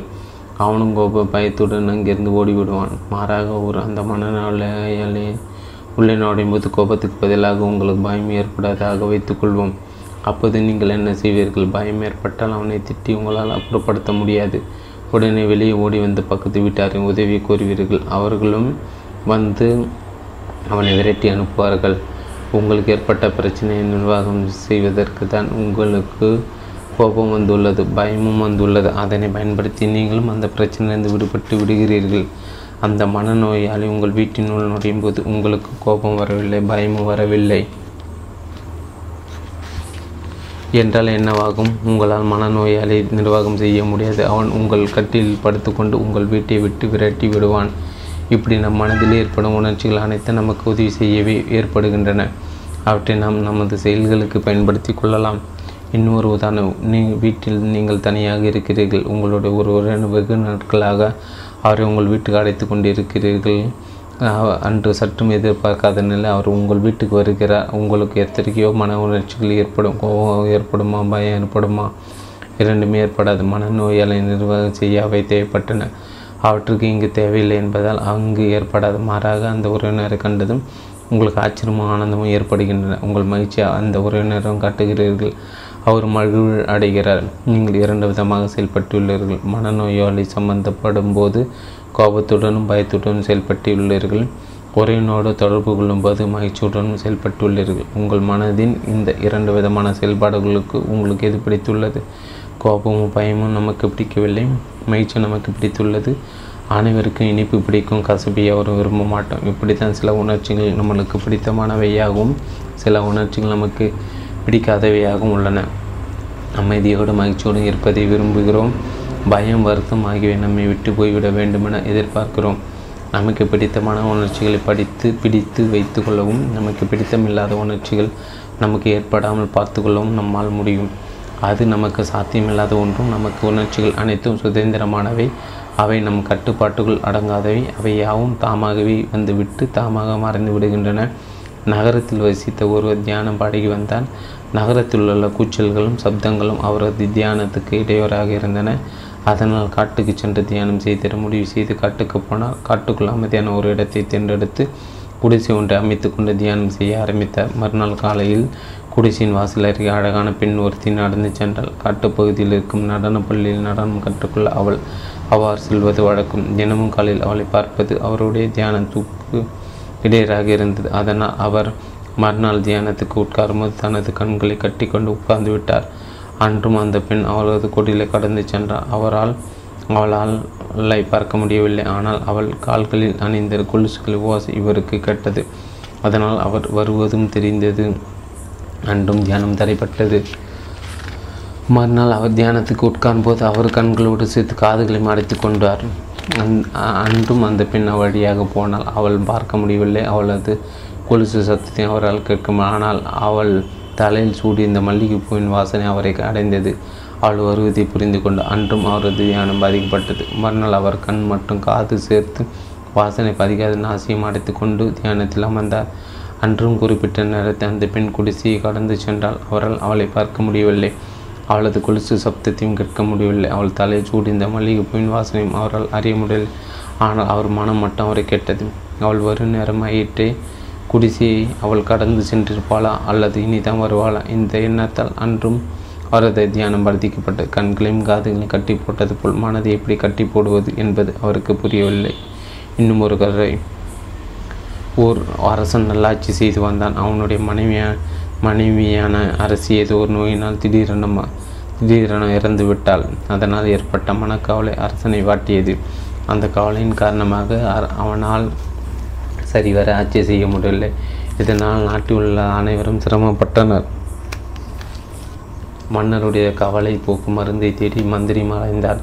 எத்தனையோ மருந்துகள் மீண்டும் குணம் கிடைக்கவில்லை. பல மருந்துகளை முயன்று பார்த்து அரசருக்கு கோபம் வந்துவிட்டு அதனால் அவர் கடுமையான அறிவிப்பு ஒன்றை வெளியிட்டார். எனக்கு சரியான மருந்தை கொடுக்காத எவரும் இந்த நாட்டில் மருத்துவம் செய்யக்கூடாது. எனக்கு அவர் கொடுக்கும் மருந்து வேலை செய்யாவிட்டால் அவர் தூக்கில் போடப்படுவார். அரசருக்கு மருந்தை கொடுத்துவிட்டு தூக்கு மேடை ஏற அவருக்கு எவரும் தயாராகவில்லை. இதனால் மருத்துவர்கள் அனைவரும் வேறு தொழிலுக்கும் போய்விட்டனர். நாட்டுள்ள பலரும் மருத்துவர்களின்றி துன்பப்பட்டனர். மக்களின் சிரமத்தை கண்ட ஞானி ஒருவர் அரசருக்கு மருந்து கொடுக்க முன் வந்தார். அரண்மனையில் அவர் தங்க வைக்கப்பட்ட அரசருக்கான மருந்து ஒன்றை தயார் செய்தார். அவர் அதை எவ்வாறு சாப்பிட வேண்டும் என்று சொல்லிக் கொடுத்தார். அரசர் இந்த மருந்தை ஒரு நாளைக்கு ஒரு வேளை வீதம் 3 நாட்கள் சாப்பிட்டால் போது உங்கள் நோய் முழுமையாக குணமாகிவிடும். ஆனால் இந்த மருந்தை சாப்பிடுவது ஒரே ஒரு பத்தியம் மட்டும் உள்ளது. அதை கடைப்பிடிக்காவிட்டால் இது வேலை செய்யாது. ஞானி இப்படி சொன்னதும், என்ன பத்தியம் சுவாமி? அது எவ்வளோ கடினமான பத்தியமாக இருந்தாலும் அதை கடைப்பிடிக்க நான் தயார். எத்தனை நாட்களுக்கு அதை கடைபிடிக்க வேண்டும் சுவாமி என்றார் அரசர். மருந்து உட்கொள்ளும் போது மட்டும் குறைஞ்ச நினைக்கக்கூடாது. இது மட்டும்தான் பத்தியம், வேறு பத்தியம் கிடையாது, எதுவும் கிடையாது என்றான் ஞானி. இவ்வளோதானா? நான் வேறு ஏதோ கடுமையான பத்தியமாக இருக்குமே என்று எண்ணிவிட்டேன். இது எனக்கு மிகவும் சுலபம், ஏனென்றால் குறைஞ்ச நினைக்கும் பழக்கம் எனக்கே கிடையாது என்று கூறிய அரசனும் அந்த மருந்தை வாங்கி கொண்டார். மறுநாள் காலை உணவுக்கு 1/2 மணி நேரத்துக்கு முன்னதாக மருந்தை எடுத்துக்கொள்வது என தீர்மானிக்கப்பட்டது. மன்னர் மறுநாள் காலை தூயில் எழுந்ததும் அவருக்கு ஏற்பட்ட முதல் எண்ணம், இன்று நாம் குறைங்க நினைக்கக்கூடாது என்பதுதான். சரி, இப்போது நினைத்தால் பரவாயில்லை, சாப்பிடும்போது மட்டும் குறைங்க நினைக்காமல் இருந்தால் போதும் என்று கூறியிருக்கிறார்.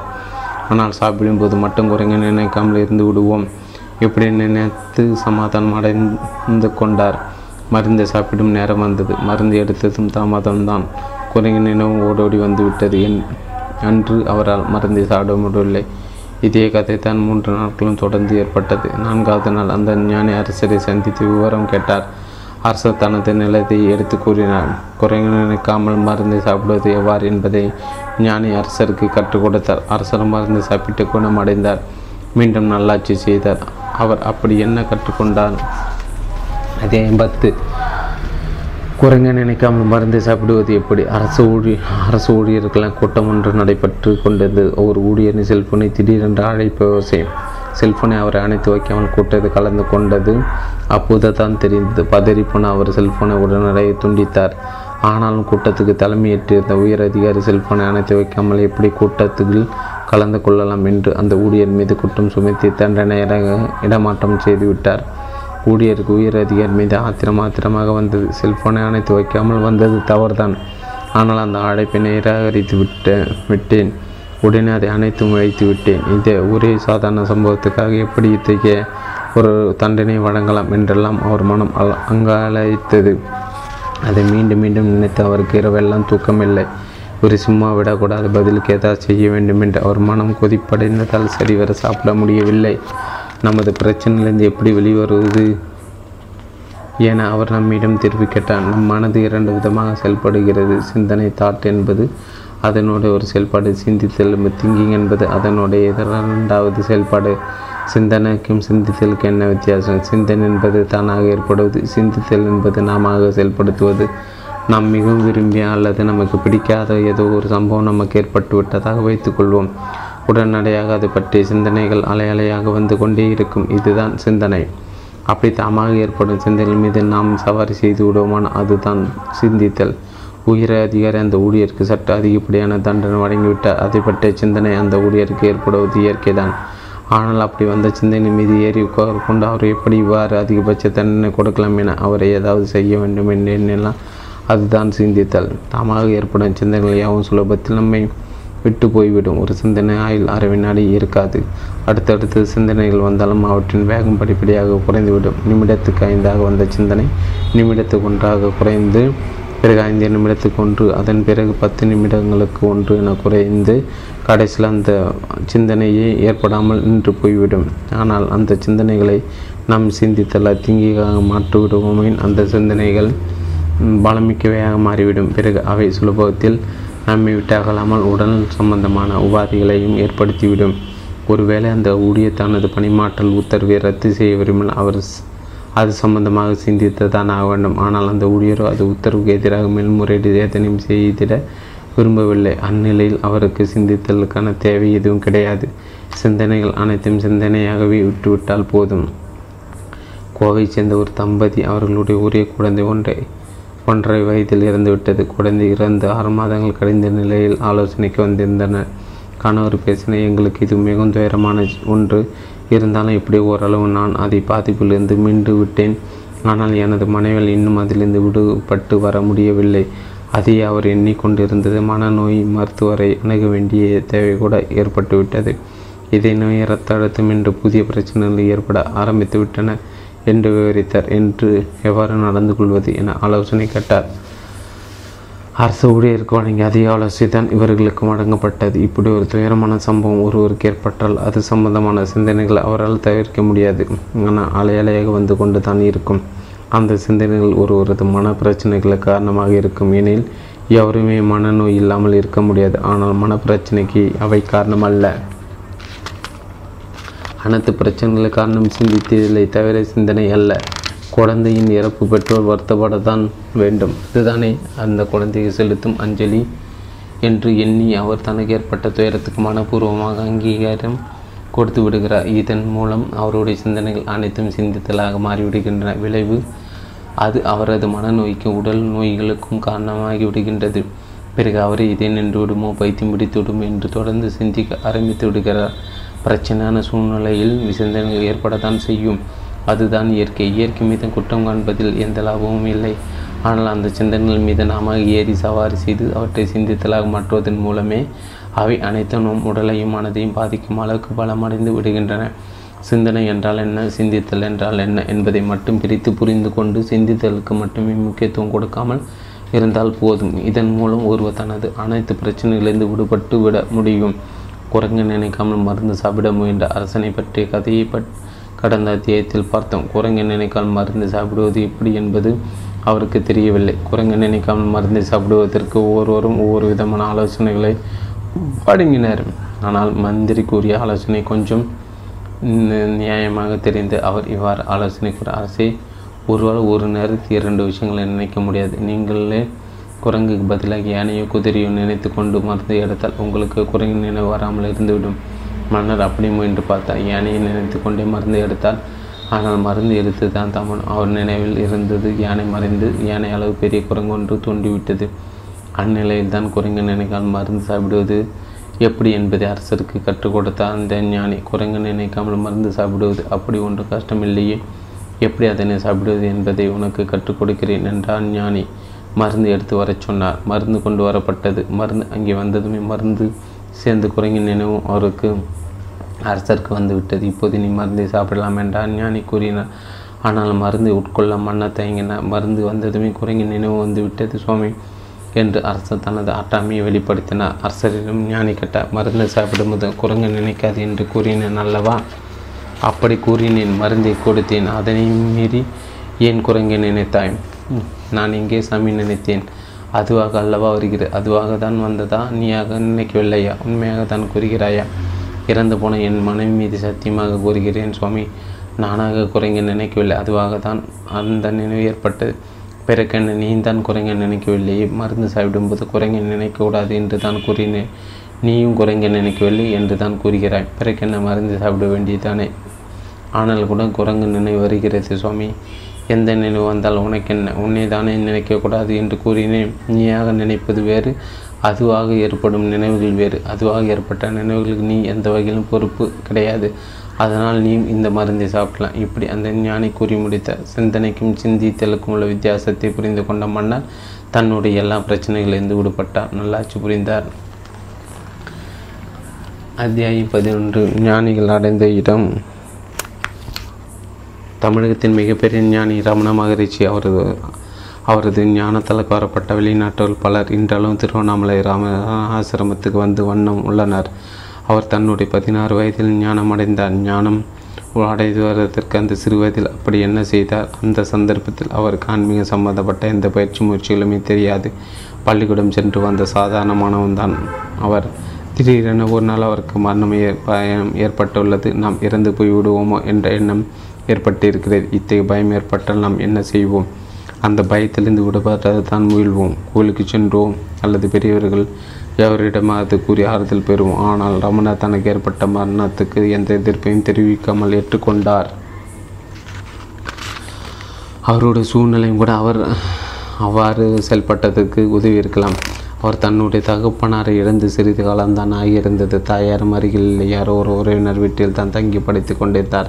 தாய் தந்தை இல்லாத அவர் அந்த வீட்டில் இரண்டாம் பட்சமாக நடத்தப்பட்டிருக்கலாம். இத்தகைய மனநிலை அவர் மரணம் தானே வந்தால் வந்துவிட்டு போகட்டும் என்ன தனது மரண பயத்தை மனப்பூர்வமாக ஏற்றுக்கொண்டார். நாம் நமது மனது பயத்தை மனப்பூர்வமாக ஏற்றுக்கொண்டால் அது அங்கே இருந்து விடுமா? நாம் நமது மனது என்பது பெருகி பாய்ந்துடும் ஒரு ஆறு போன்றது. அங்கு ஓடி வரும் எந்த தண்ணீரும் அங்கே தேங்கி நின்று விடாது, அது தானாக நகர்ந்து ஓடிவிடும். மரண பயத்தை மனப்பூர்வமாக ஏற்றுக்கொண்டார். அவனிடமிருந்து மரண பயம் முற்றிலுமாக ஓடி போய்விட்டது. அவர் தன்னுடைய மன இயக்கத்தை நிர்வாகம் செய்யவில்லை, அது அதுவாக இயங்கியது. அதுவாக இயங்கிய மன இயக்கத்துடன் அவர் தன்னை அர்ப்பணித்து கொண்டார். நம்முடைய குறுக்கீடு இல்லாமல் மனது அதுவாக இயங்குவதுதான் முக்தி நிலை அல்லது நிர்வாண நிலை. அந்த சின்ன வயதிலே ரமணன் அதை தனக்குள் கண்டுபிடித்து விட்டார். அதனால் அதன் மகத்துவம் அன்றைய நிலையில் அவருக்கு தெரிந்திருக்கவில்லை. பிற்காலத்தில் திருவண்ணாமலையில் பல விதமான பண்டிதர்களுடன் தொடர்பில் இருக்கும்போது தான் தன் சிறு வயதில் என்ன கண்டுபிடித்தோம் என்பதை அவருக்கு புரிந்தது. இறைவன் தான் நமக்கு மனமாக நமக்குள்ளிருந்து நம்மை இயக்குகிறான் என அவர் தனது ஞானத்தை முடித்து கொண்டார். புத்தரும் இதை தான் புரிந்து கொண்டான். ஆனால் புத்தர் இவ்வாறு புரிந்து கொள்வதற்கு இறைவன் ஆன்மா என கருத்துக்கள் பெயர்கள் கூட அவருக்கு தேவைப்படவில்லை. பாண்டிச்சேரியிலிருந்து மகான் அரவிந்தர் தன் ஞானம் அடைந்ததை சம்பந்தமாக கூறிந்த சில செய்திகளை படிக்க நேர்ந்தது. அவர் இவ்வாறு கூறுகிறார் நான் பல வருடங்களாக யோக சாதனைகளை புரிந்து வந்தேன். பலவிதமான அனுபவபூர்வங்கள் எல்லாம் கிடைத்தன. அவர் செய்த பிராயணம பயிற்சியால் எனக்கு கவிதையை எழுதும் ஆற்றல் கூட ஏற்பட்டது. அதற்கும் பிராயணத்துக்கும் எந்த சம்மந்தமும் என்றே எனக்கு தெரியாது. அனுபவங்கள் பல கிடைத்தால் ஞானமும் முக்தி எனக்கு கிடைப்பதாக இல்லை. எனக்கு ஏற்பட்ட முக்தி கொடுக்காத ஆன்மீக அனுபவங்கள் யாவும் எனக்கு ஒரு சலிப்பை ஏற்படுத்திவிட்டன. அதனால் நான் எனது ஆன்மீக பயிற்சியில் ஆணத்தை ஒட்டுமொத்தமாக விட்டுவிட்டேன். ஒரு வருட காலமாக நான் எந்த முயற்சிகளையும் ஈடுபடவில்லை. இந்த நிலையில் எனது மன இயக்கத்தில் திடீரென ஒரு மாற்றம் ஏற்பட ஆரம்பித்தது. எனது மன அனுபவங்கள் எல்லாம் ஒரு மாற்றம் ஏற்பட ஆரம்பித்தது. அந்த மாற்றங்கள் ஏன் இப்படி ஏற்பட்டன என்பது எனக்கு புரியவில்லை. நான் கடைசியாக பாடம் கேட்ட குருவிடம் சென்று விவரம் கேட்டேன். ஒரு வருடமாக நான் எந்தவித ஆன்மீக முயற்சிகளில் ஈடுபடவில்லை. நீங்கள் தான் எனக்கு ஆசினால் எனக்கு இப்படி ஒரு மாற்றத்தை ஏற்படுத்தி விட்டீர்களா என்று கேட்டேன். அவர் எனது அனுபவங்களை எல்லாம் விசாரித்து பார்த்துவிட்டு நீ அடைந்த நிலை நானே இன்னும் அடையவில்லை. நானே அதற்காக தான் இன்னும் முயற்சி செய்து கொண்டு இருக்கிறேன். பிறகு நான் எப்படியப்பா உனக்கு இந்த நிலை எனது ஆசீர்வாதத்தின் மூலம் வணங்க முடியும் என்று கேட்டுவிட்டார். நான் வணங்கும் பராசக்தியும் கிருஷ்ண பகவானும் தான் எனக்கு இந்த நிலையை கொடுத்திருக்கிறார்கள். நானாக எனது முயற்சினால் இதை அடையவில்லை என்கிறார் அவர். எல்லா ஞானிக்கும் இருந்தது இவருக்கும் ஏற்பட்டுள்ளது. இவர் அவராக அவரது மனத்தை இயக்காமல் இருக்கும்போது அவருடைய மனது தாமாக இயங்கும் தன்மையை அறிந்து கொண்டு விட்டார். 20ஆம் நூற்றாண்டின் புத்தராக கருதப்பட்ட ஜே. கிருஷ்ணமூர்த்தி பற்றி கேள்விப்பட்டிருக்கலாம். அவர் பெற்ற ஞானமும் இவ்வாறு தான் ஏற்பட்டுள்ளது. ஜே. கிருஷ்ணமூர்த்தி சிறுவனாக இருக்கும்போது அவரை குறித்த தீர்க்க தரிசனம் ஒன்று பிரம்மன் ஞான சபையை நடத்துபவர்களுக்கு கிடைத்தது. அதன்படி அவர் பிற்காலத்தில் உலக போதராக இருந்து உலகை வழி நடத்துவார் என கண்டுபிடித்தார்கள். அவரையும் அவரது உடன்பிறந்த சகோதரர் பிரம்மன் ஞான சபை சேர்ந்த அன்னிபெசன்ட் அம்மையார் தத்தெடுத்து வளர்த்தார். அவர்களுக்கு விசேடமான ஆன்மீக பயிற்சிகளை அனைத்தும் கொடுக்கப்பட்டன. ஜே. கிருஷ்ணமூர்த்திக்கு சமாதி நில அனுபவங்கள், பரவச நிலைகள், சூட்சும சரீரமாக உடலை விட்டு வெளியே வந்து சஞ்சரிப்பது, நோய்களை குணமாக்குவது போன்ற அனுபவங்களும் சக்திகளும் கிடைத்தன. ஆனால் ஞானமும் முக்தியும் கிடைக்காதால் அதனை எதிர்பார்த்து காத்திருந்தார். அந்நிலையில் அவருடைய சகோதரருக்கு திடீரென சுகவினை ஏற்பட்டு அவர் படுத்த படுக்கையாகிவிட்டார். கிருஷ்ணமூர்த்தி தனது சகோதரர் உடன் இருந்து கவனித்து கொண்டார். அவர்கள் அப்போது இருந்தது இங்கிலாந்து. அந்த தருணத்தில் அவர்களுக்கு சென்னையில் நடக்கும் மாநாட்டில் கலந்து கொள்ள வேண்டி இருந்தது. பர்மன் ஞான சபை சென்று சில தெய்வீக சக்திகளுடன் தொடர்பு கொண்டு அருள் வாக்கு கேட்கும் பழக்கத்தை வைத்திருந்தார்கள். அதன்படி அவர்கள் கிருஷ்ணமூர்த்தி தங்களுடன் அழைத்து செல்லலாமா என அருள் வாக்கு கேட்டார்கள். அந்த தெய்வ சக்தி அருள் வாக்கு கொடுத்தது. கிருஷ்ணமூர்த்தியை தாராளமாக அழைத்து செல்லலாம், அவருடைய சகோதரர் பூர்ணமாக குணமடைந்து விடுவார். பிற்காலத்தில் கிருஷ்ணமூர்த்திக்கு 12 சீடர்கள் இருப்பார். அவர்களின் தலைமை சீடராக அவருடைய இந்த சகோதரரை இருப்பார். அருள்வாக்கி நம்பிய அவருக்கு கிருஷ்ணமூர்த்தியையும் தங்களுடன் அடைத்து சென்றார். அந்த கப்பல் நடுக்கடலில் சென்று கொண்டிருக்கும்போது தந்தி வந்தது. அவருடைய சகோதரரை இறந்து விட்டார் என்ற கிருஷ்ணமூர்த்தி அப்படியே நிலை குலைந்து விட்டார். தெய்வமே தன்னை கைவிட்டு விட்டதாக எண்ணினார். தனக்கு ஒரே துணையாக இருந்த சகோதரனை இழந்த துயரம் அவரை வாட்டியது. அவர் ஒரு அறையை பூட்டி கொண்டு தனிமையில் இருந்தார். அவர் நினைத்திருந்தால் சமாதி நிலைக்கு போய்விட முடியும், உலக நினைவற்று இருந்துவிட முடியும். ஆனால் அவர் அப்படி போகவில்லை. அவருடைய துயரத்தை முழு மனதோடு ஏற்றுக்கொண்டார். அதனை மாற்றியமைக்க போராடவில்லை. தன்னை அறியாமல் அவர் தன்னுடைய மன இயக்கத்தை முழுவதும் அப்படியே ஏற்றுக்கொண்டார். அவர் மன இயக்கத்தை ஏற்றுக்கொண்ட நிலையில் சுதந்திரமாக தான் அந்த மன இயக்கம் அவரை முழுமையாக ஏற்றுக்கொண்டது. அவரும் ஞானம் பெற்றார். எங்கேயோ எப்படியோ பிரயாணம் செய்த ஞானிகள் அனைவரும் எங்கோ ஒரு இடத்தில் ஒன்றையே கண்டுள்ளார்கள். தங்களுடைய மன இயக்கத்தில் குறுக்கிடாமல் மன இயக்கத்தை அதன் போக்கில் இயக்க அனுமதித்து விட்டார்கள். மன இயக்கத்துக்கு சுதந்திரம் அடைந்ததும் அந்த மன இயக்கத்தின் ஒரு பகுதியாகவே இருக்கும். அவர்களும் சுதந்திரம் அடைந்து விட்டார்கள். எதையெல்லாமோ செய்து பார்த்து அவர்கள் ஏதோ ஒரு சந்தர்ப்பத்தை எதையும் செய்யாமல் இருந்து விட்டார்கள். அவர்களை அறியாமல் அவர்கள் வந்து சேர வேண்டிய இடத்தை அடைந்து விட்டார்கள். எதையோ அடைய வேண்டும் என்ற தேடுதலின் ஆரம்பித்த அவர்கள் ஏதோ ஒரு நிலையில்தான் இதற்கு மேல் பயணிக்க முடியாது என்ற கட்டத்தில் தான் இந்த இயற்கை இயக்கத்தை கண்டுபிடித்து பிடிக்கிறார்கள். இந்த முடிவிடத்தை வலியுறுத்தி தான் ஜென் கதைகள் பல கூறப்படுகின்றன. ஒருவன் ஞானம் அடைய வேண்டும் என்று ஆசைப்பட்டு ஒரு ஜென் மடாலயத்துக்கு நுழைந்தார். சிறிது நேரம் கழித்து அந்த மடாலயத்தில் நுள் இருந்த தலை திரிக்க வெளியே ஓடி வந்தார். அப்படி ஓடி வந்தார் இன்னும் ஒரு ஜென் மடாலயத்தில் நுழைந்தார். அவர் அவ்வாறு பயந்து ஓடி வந்ததை பார்த்த இந்த மடாலயத்தில் உள்ளவர்கள் என்ன பிரச்சனை என்று கேட்டு விசாரித்தனர். பயந்து போயிருந்த அந்த நபர் பணிவுடன் உயர்த்த, இந்த உலகத்தில் அஞ்ஞானியாக வாழ்வது எனக்கு பிடிக்கவில்லை, ஆனால் ஞானம் அடைய வேண்டும் என்று விரும்பினார். பக்கத்து மடாலயத்தில் ஜென் குரு ஞானத்தை கற்றுக் கொடுப்பதாக கேள்விப்பட்டு அவரிடம் போனேன். ஞானம் அடைய வேண்டும் என்ற எனது விருப்பத்தை கூறுகிறேன். ஞானத்தை கோரி வந்த என்னை மகிழ்ச்சி அடைவார் என எதிர்பார்த்தேன். ஆனால் அவரோ என் மீது கோபம் கொண்டு என்னை அடிப்பதற்கு தடி ஒன்றை எடுத்துக்கொண்டு வந்துவிட்டார். அவரிடமே தப்பி பிடித்துதான் உங்களுடைய மடாலயத்துக்கு ஓடி வந்தேன். நான் ஞானமடைத்திரு உங்கள் குருநாதர் வழி கட்டுவாரா? அவருக்கு இந்த மடத்தின் சிறு பதில் கொடுத்தார். ஞானமடைய வேண்டும் என்று கட்டதற்காக அந்த ஜென் குரு அடிப்பதற்கு வந்ததை குறித்து சந்தோஷப்படு. இதே கோரிக்கை நீ எங்கள் குருவிடம் கேட்டாயினால் அவர் வாளை எடுத்துக்கொண்டு உன்னை வெட்டுவதற்காக ஓடி வந்து விடுவார். ஞானம் என்பது எதை அடைவதல்ல, நம் மனதின் இயலாமை புரிந்து கொள்வதே ஞானம். நமது தேடுதலின் இயலாமை புரிந்து கொள்வதே ஞானம்.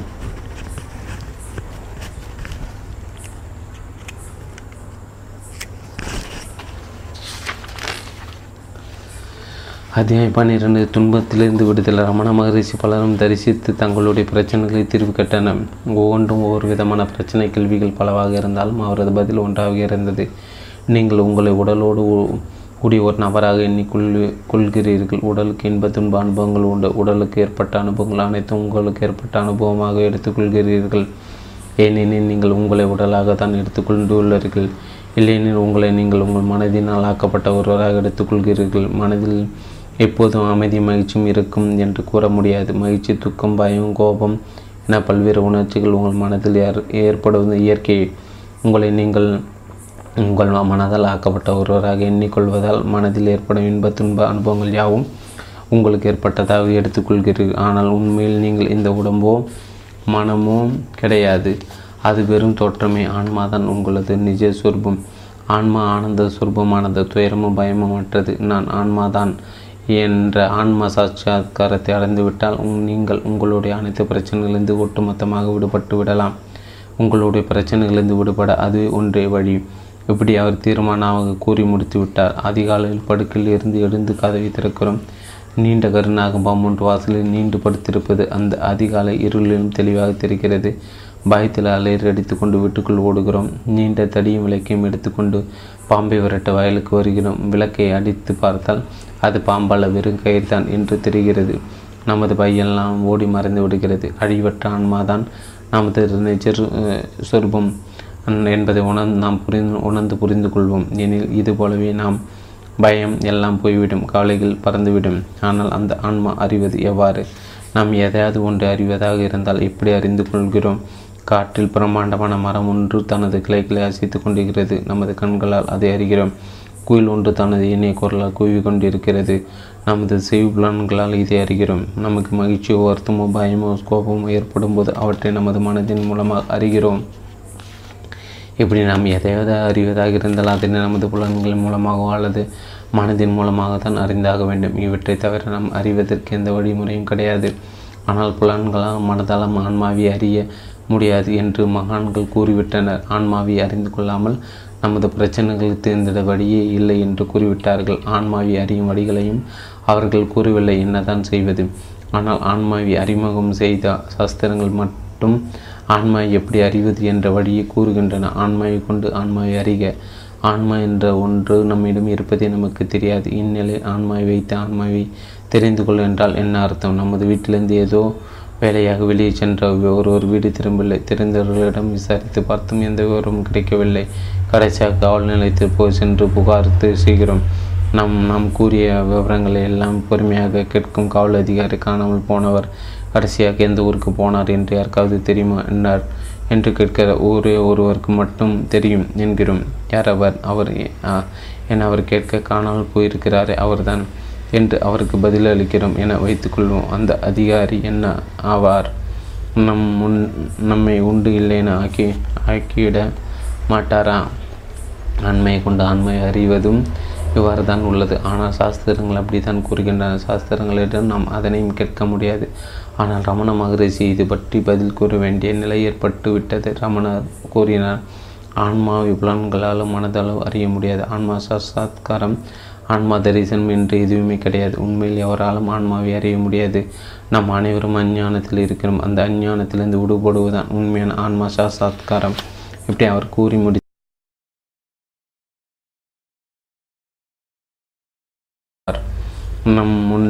நம்மை உண்டு இல்லைன்னு ஆக்கிவிட மாட்டாரா?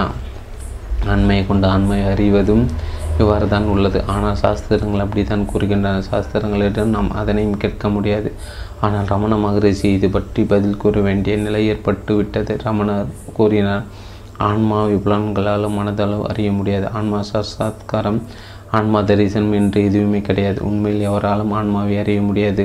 நாம் அனைவரும் அஞ்ஞானத்தில் இருக்கிறோம். அந்த அஞ்ஞானத்திலிருந்து விடுபடுவதுதான் உண்மையான ஆன்மா சாட்சாத்காரம்.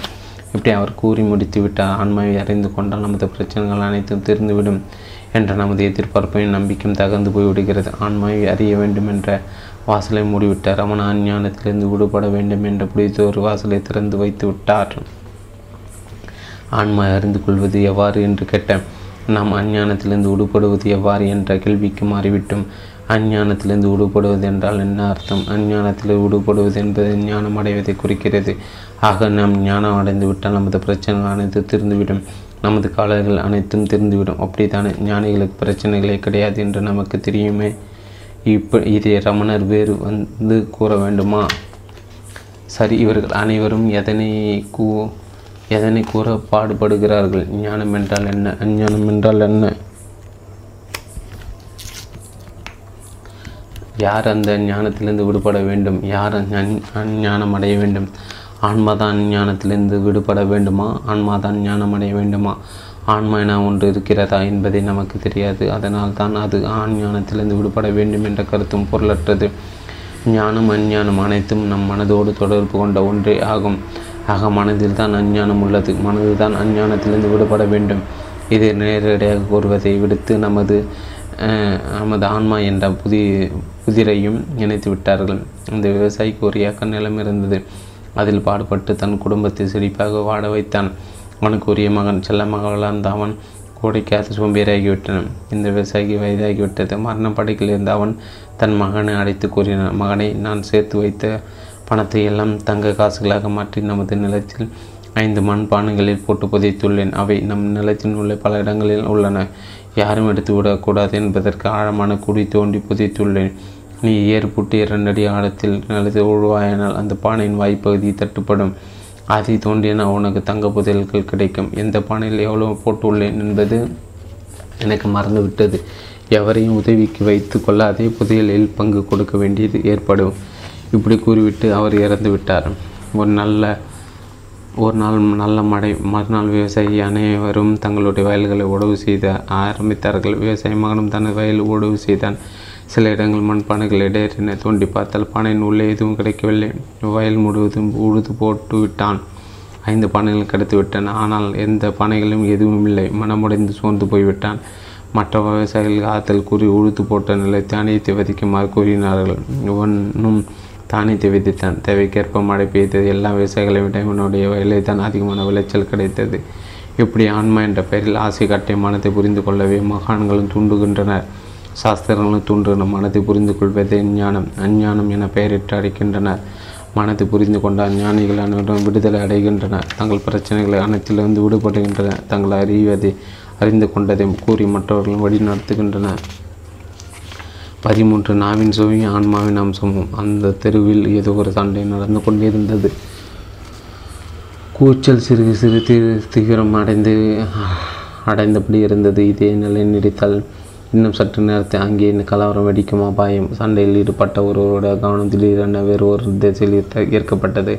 யாரோ ஒருவர் மின் கம்பத்தில் தனது 2 காதுகளை மாற்றி மாற்றி வைத்து கொண்டு கேட்டிருந்தார். அவர் அப்படியே எதை கேட்க முயல்கிறார் என்பது எவருக்கும் புரியவில்லை. கொஞ்சம் கொஞ்சமாக அவரை சுற்றியும் ஒரு கும்பல் கூட ஆரம்பித்து விட்டது. அந்த நபர் யாரையும் கண்டு கொள்ளாமல் மின் கம்பத்தில் காதுகளை மாற்றி மாற்றி வைத்து எதையோ கேட்பதிலே தீவிரமாக இருந்தார். அவரை வேடிக்கை பார்த்த வேறு ஒருவர் அவருக்கு பக்கத்தில் சென்று அவரை போலவே மின் கம்பத்தில் காதிலை மாற்றி மாற்றி வைத்து கேட்டு பார்த்தால் எதுவும் கேட்கவில்லை. மின் கம்பத்தில் அப்படி என்னதான் கேட்டுக்கொண்டு இருக்கிறீர்கள், எனக்கு எதுவுமே கேட்கவில்லை என்று கேட்டார். அவர் கம்பத்தில் காது வைத்து கேட்டவர் இவரை வினோதமாக பார்த்துவிட்டு சொன்னார், 1 மணி நேரமாக முயற்சிக்கும், எனக்கும் எதுவும் கேட்கவில்லை, இப்போதுதான் வந்தவன உங்களுக்கு எப்படி கேட்கும்? இப்போது இந்த இருவரையும் வெடிக்க பார்க்க கும்பல் வருக ஆரம்பித்து விட்டது. கைகலப்பில் முடிய வேண்டிய திருச்சண்டை வாய்ச்சண்டையோடு முடிவுக்கு வந்துவிட்டது. ஆன்மாவை நோக்கிய பயணம் இப்படி தான் உள்ளது. ஆன்மாவை அறிய முடியாவிட்டாலும் கூட அறிவதற்கான முயற்சி நன்மையிலே முடிகிறது. ஆன்மா என்று எதுவும் கிடையாதா? ஆன்மாவை கொண்டு ஆன்மாவை அறிக என்று கூறிய சாஸ்திரங்களமையே மாற்றுகின்றன. ஆன்மா தான் உண்மையான ஒன்று என்று கூறிவிட்டு அதை அறிய முடியாது என்று கூறிவிடுகிறது. ஏன் இந்த குளறுபடி? ஆன்மா என்றால் என்ன? ஆன்மாவை உணர்வு நிலை, சித்து அம்சம், பிரஞ்சை, தன்னறியுள்ள நிலை, இருப்பு நிலை, அவர்னஸ் என்று பல பெயர்களிட்டு குறிப்பிடுகின்றன. ஆன்மாதான் ஆதார உணர்வு நிலை, அவர்னஸ் என அழைக்கப்படுகிறது. அதிலிருந்து வெளிப்படுவை அனைத்து உணர்ச்சி நிலை அல்லது கான்சியஸ் என்று அழைக்கப்படுகின்றன. நமது நாவில் இனிப்பு பதார்த்தம் ஒன்றை போடுகிறோம். நமது நாக்கை இனிப்பாக மாறி இனிப்பை காட்டுகிறது. நாவில் கசப்பான மருந்தை ஒன்றை கூட்டுகிறோம். அது நமது நாக்கை கசப்பாக மாறி கசப்பாக காட்டுகிறது. இங்கே என்ன நடக்கிறது? நமது நாக்கு ஒரு அறியும் தன்மையுடன் உணர்வு தன்மையுடன் இருக்கிறது. அந்த தன்மை தான் இனிப்பாக மாறுகிறது, கசப்பாக மாறுகிறது. இனிப்பாக மாறிய உணரும் தன்மையை நாம் அறிகிறோம், கசப்பாக மாறிய உணரும் தன்மையை நாம் அறிகிறோம். எந்த மாற்றத்தையும் அடையாத உணரும் தன்மையை நம்மால் அறிய முடியாது. நாக்கினுடைய உணர்வு தன்மையை எப்படி இருக்கும் என்று எவருக்குமே தெரியாது. ஆனால் அதுதான் உண்மையில் இருக்கிறது. அதுதான் எல்லா சுவைகளுக்கும் ஆதாரமாக இருக்கிறது. உணவு சுவையான உணவை எதையும் நாவில் போடாதிருக்கும் போது நமது நாக்கு என்ன சுவையோடு இருக்கும்? அது எந்த சுவையும் காட்டாமல் இருப்பது தெரியாமல் இருந்து கொண்டிருக்கிறது. அந்த அடிப்படையில் இருப்புணர்வு தான் பிரஞ்சை அவேர்னஸ் ஆகும். அதுதான் சித்தம்சம், அதுதான் ஆன்மாவின் அம்சம். அதனால் தான் ஆன்மாவை கொண்டு ஆன்மாவை அறிக என்கின்றன சாஸ்திரங்கள். ஆன்மா என்பதற்கு ஏன் முக்கியத்துவம் தர நேர்ந்தது?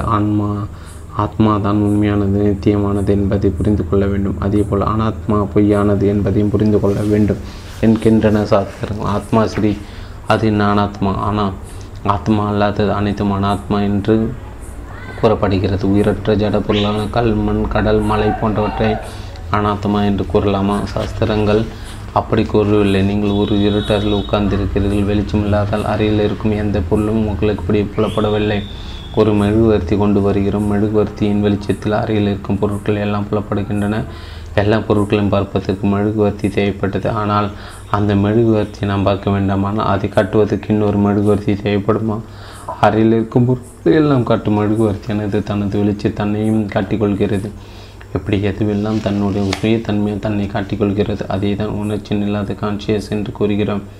அத்தகைய சுயத்தன்மையுடைய நிலைகள் எவற்றையாவது நாம் அறிந்திருக்கிறோமா? நாம் இருட்டில் தவறுதலாக இடறி விழுந்து விடுகிறோம். காலில் அடிபட்டு விடுகிறது. அடிப்பட்ட இடத்தில் வலி ஏற்படுகிறது.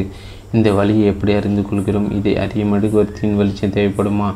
அந்த வலியானது தனது எதிர்ப்பை தானே அறிவித்துக் கொள்கிறது. மெழுகுவர்த்தியானது எப்படி தனது வெளிச்சத்தால் தன்னை தானே காட்டி கொண்டதோ அப்படி நமக்கு ஏற்பட்ட வலியும் தனது உணர்ச்சியால் தன்னை தானே காட்டிக்கொள்கிறது. இதே தான் உடல் உணர்ச்சி அல்லது பாடியில் கான்சியஸ் என்று கூறுகிறோம். நான் மகிழ்ச்சியாக இருக்கிறேன், நான் வருத்தமாக இருக்கிறேன், நான் கோபமாக இருக்கிறேன் என்று கூறுகிறோம். இவை இருப்பதை நாம் எப்படி அறிந்து கொண்டோம்?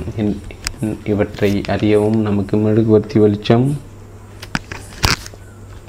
தேவைப்படவில்லை. மன உறுதியான மகிழ்ச்சி, வருத்தம் இத்தகைய உணர்ச்சிகள் நமது இருப்பு நிலையை தாமே அறிவித்து வெளிப்படுத்தி கொண்டு விடுகின்றன. இவற்றை மன உணர்ச்சிகள் அல்லது சைக்காலஜி கான்சியஸ் என்று கூறுகிறோம். இந்த உடல் மற்றும் மன உணர்ச்சிகள் இரண்டுமே சுய ஒளி உடையவை, சுய விளக்கம் உடையவை.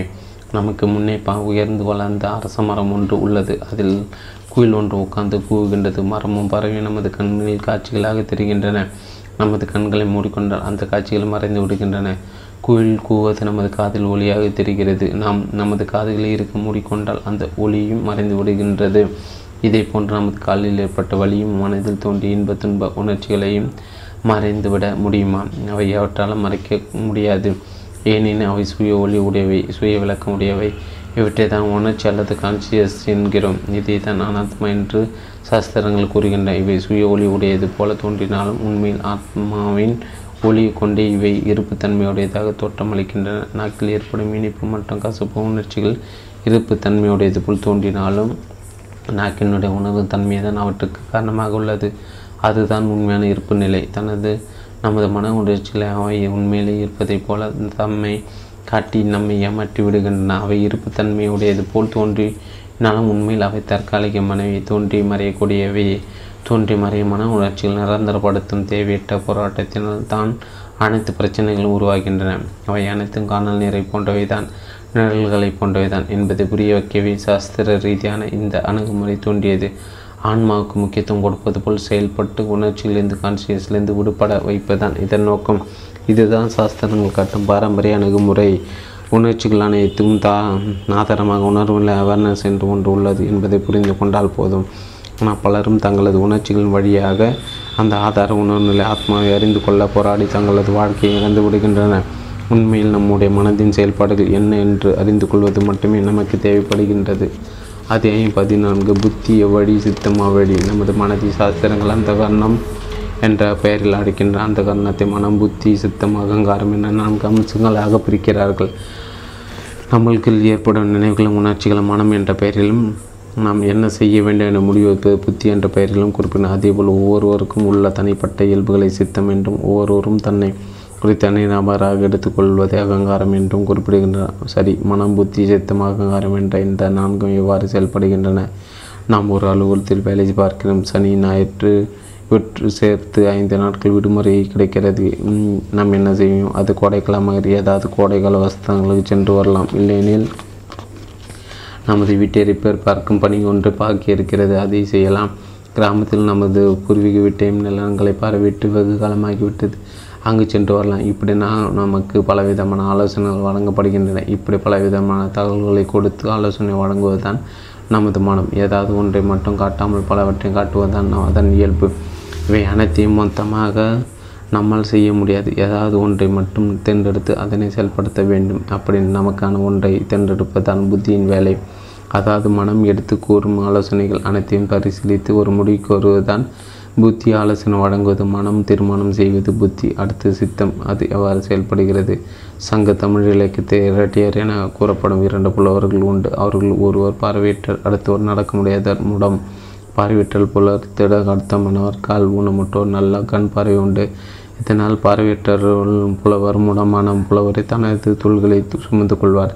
எந்த பாதையில் நடந்து செல்வது என்பதை தூள்கள் அமைந்திருக்கும் பார்வையுள்ள ஒரு புலவர் கூறுவார். அவர் கூறும் வழியில் பார்வையற்ற பயணம் செய்வார். இப்படி நம் சித்தத்துக்கும் பார்வையும் கிடையாது. அவரோட தோளில் உட்கார்ந்து பார்வை காட்டுவதுதான் புத்தி. நாம் தெருவில் நடந்து போய் கொண்டிருக்கிறோம். தூரத்தில் பலர் கும்பலாக நின்று கொண்டிருக்கலாம். அவர்கள் அப்படி கூட்டமாக நின்று எதை பார்க்கிறார்கள் என்பது நமக்கு தெரியவில்லை. இப்போது நாம் நமது மனது ஆலோசனை வழங்குகிறது. அவர்கள் அப்படி கூட்டமாக நின்று எதை பார்க்கிறார்கள், அது என்னவென்று நாம் தெரிந்து கொண்டால் என்ன? இப்படி ஆலோசனை கூறிய மனது இன்னும் ஒரு ஆலோசனை வழங்குகிறது. அந்த கூட்டத்தில் உள்ளவர்களை பார்த்தால் நல்லவராக தெரியவில்லை, நாம் அங்கே சென்று தேவையற்ற பிரச்சனைகள் எதிலும் மாட்டிக்கொள்ள வேண்டாம், வேறு பாதையில் நாம் திரும்பி சென்று விடலாம்.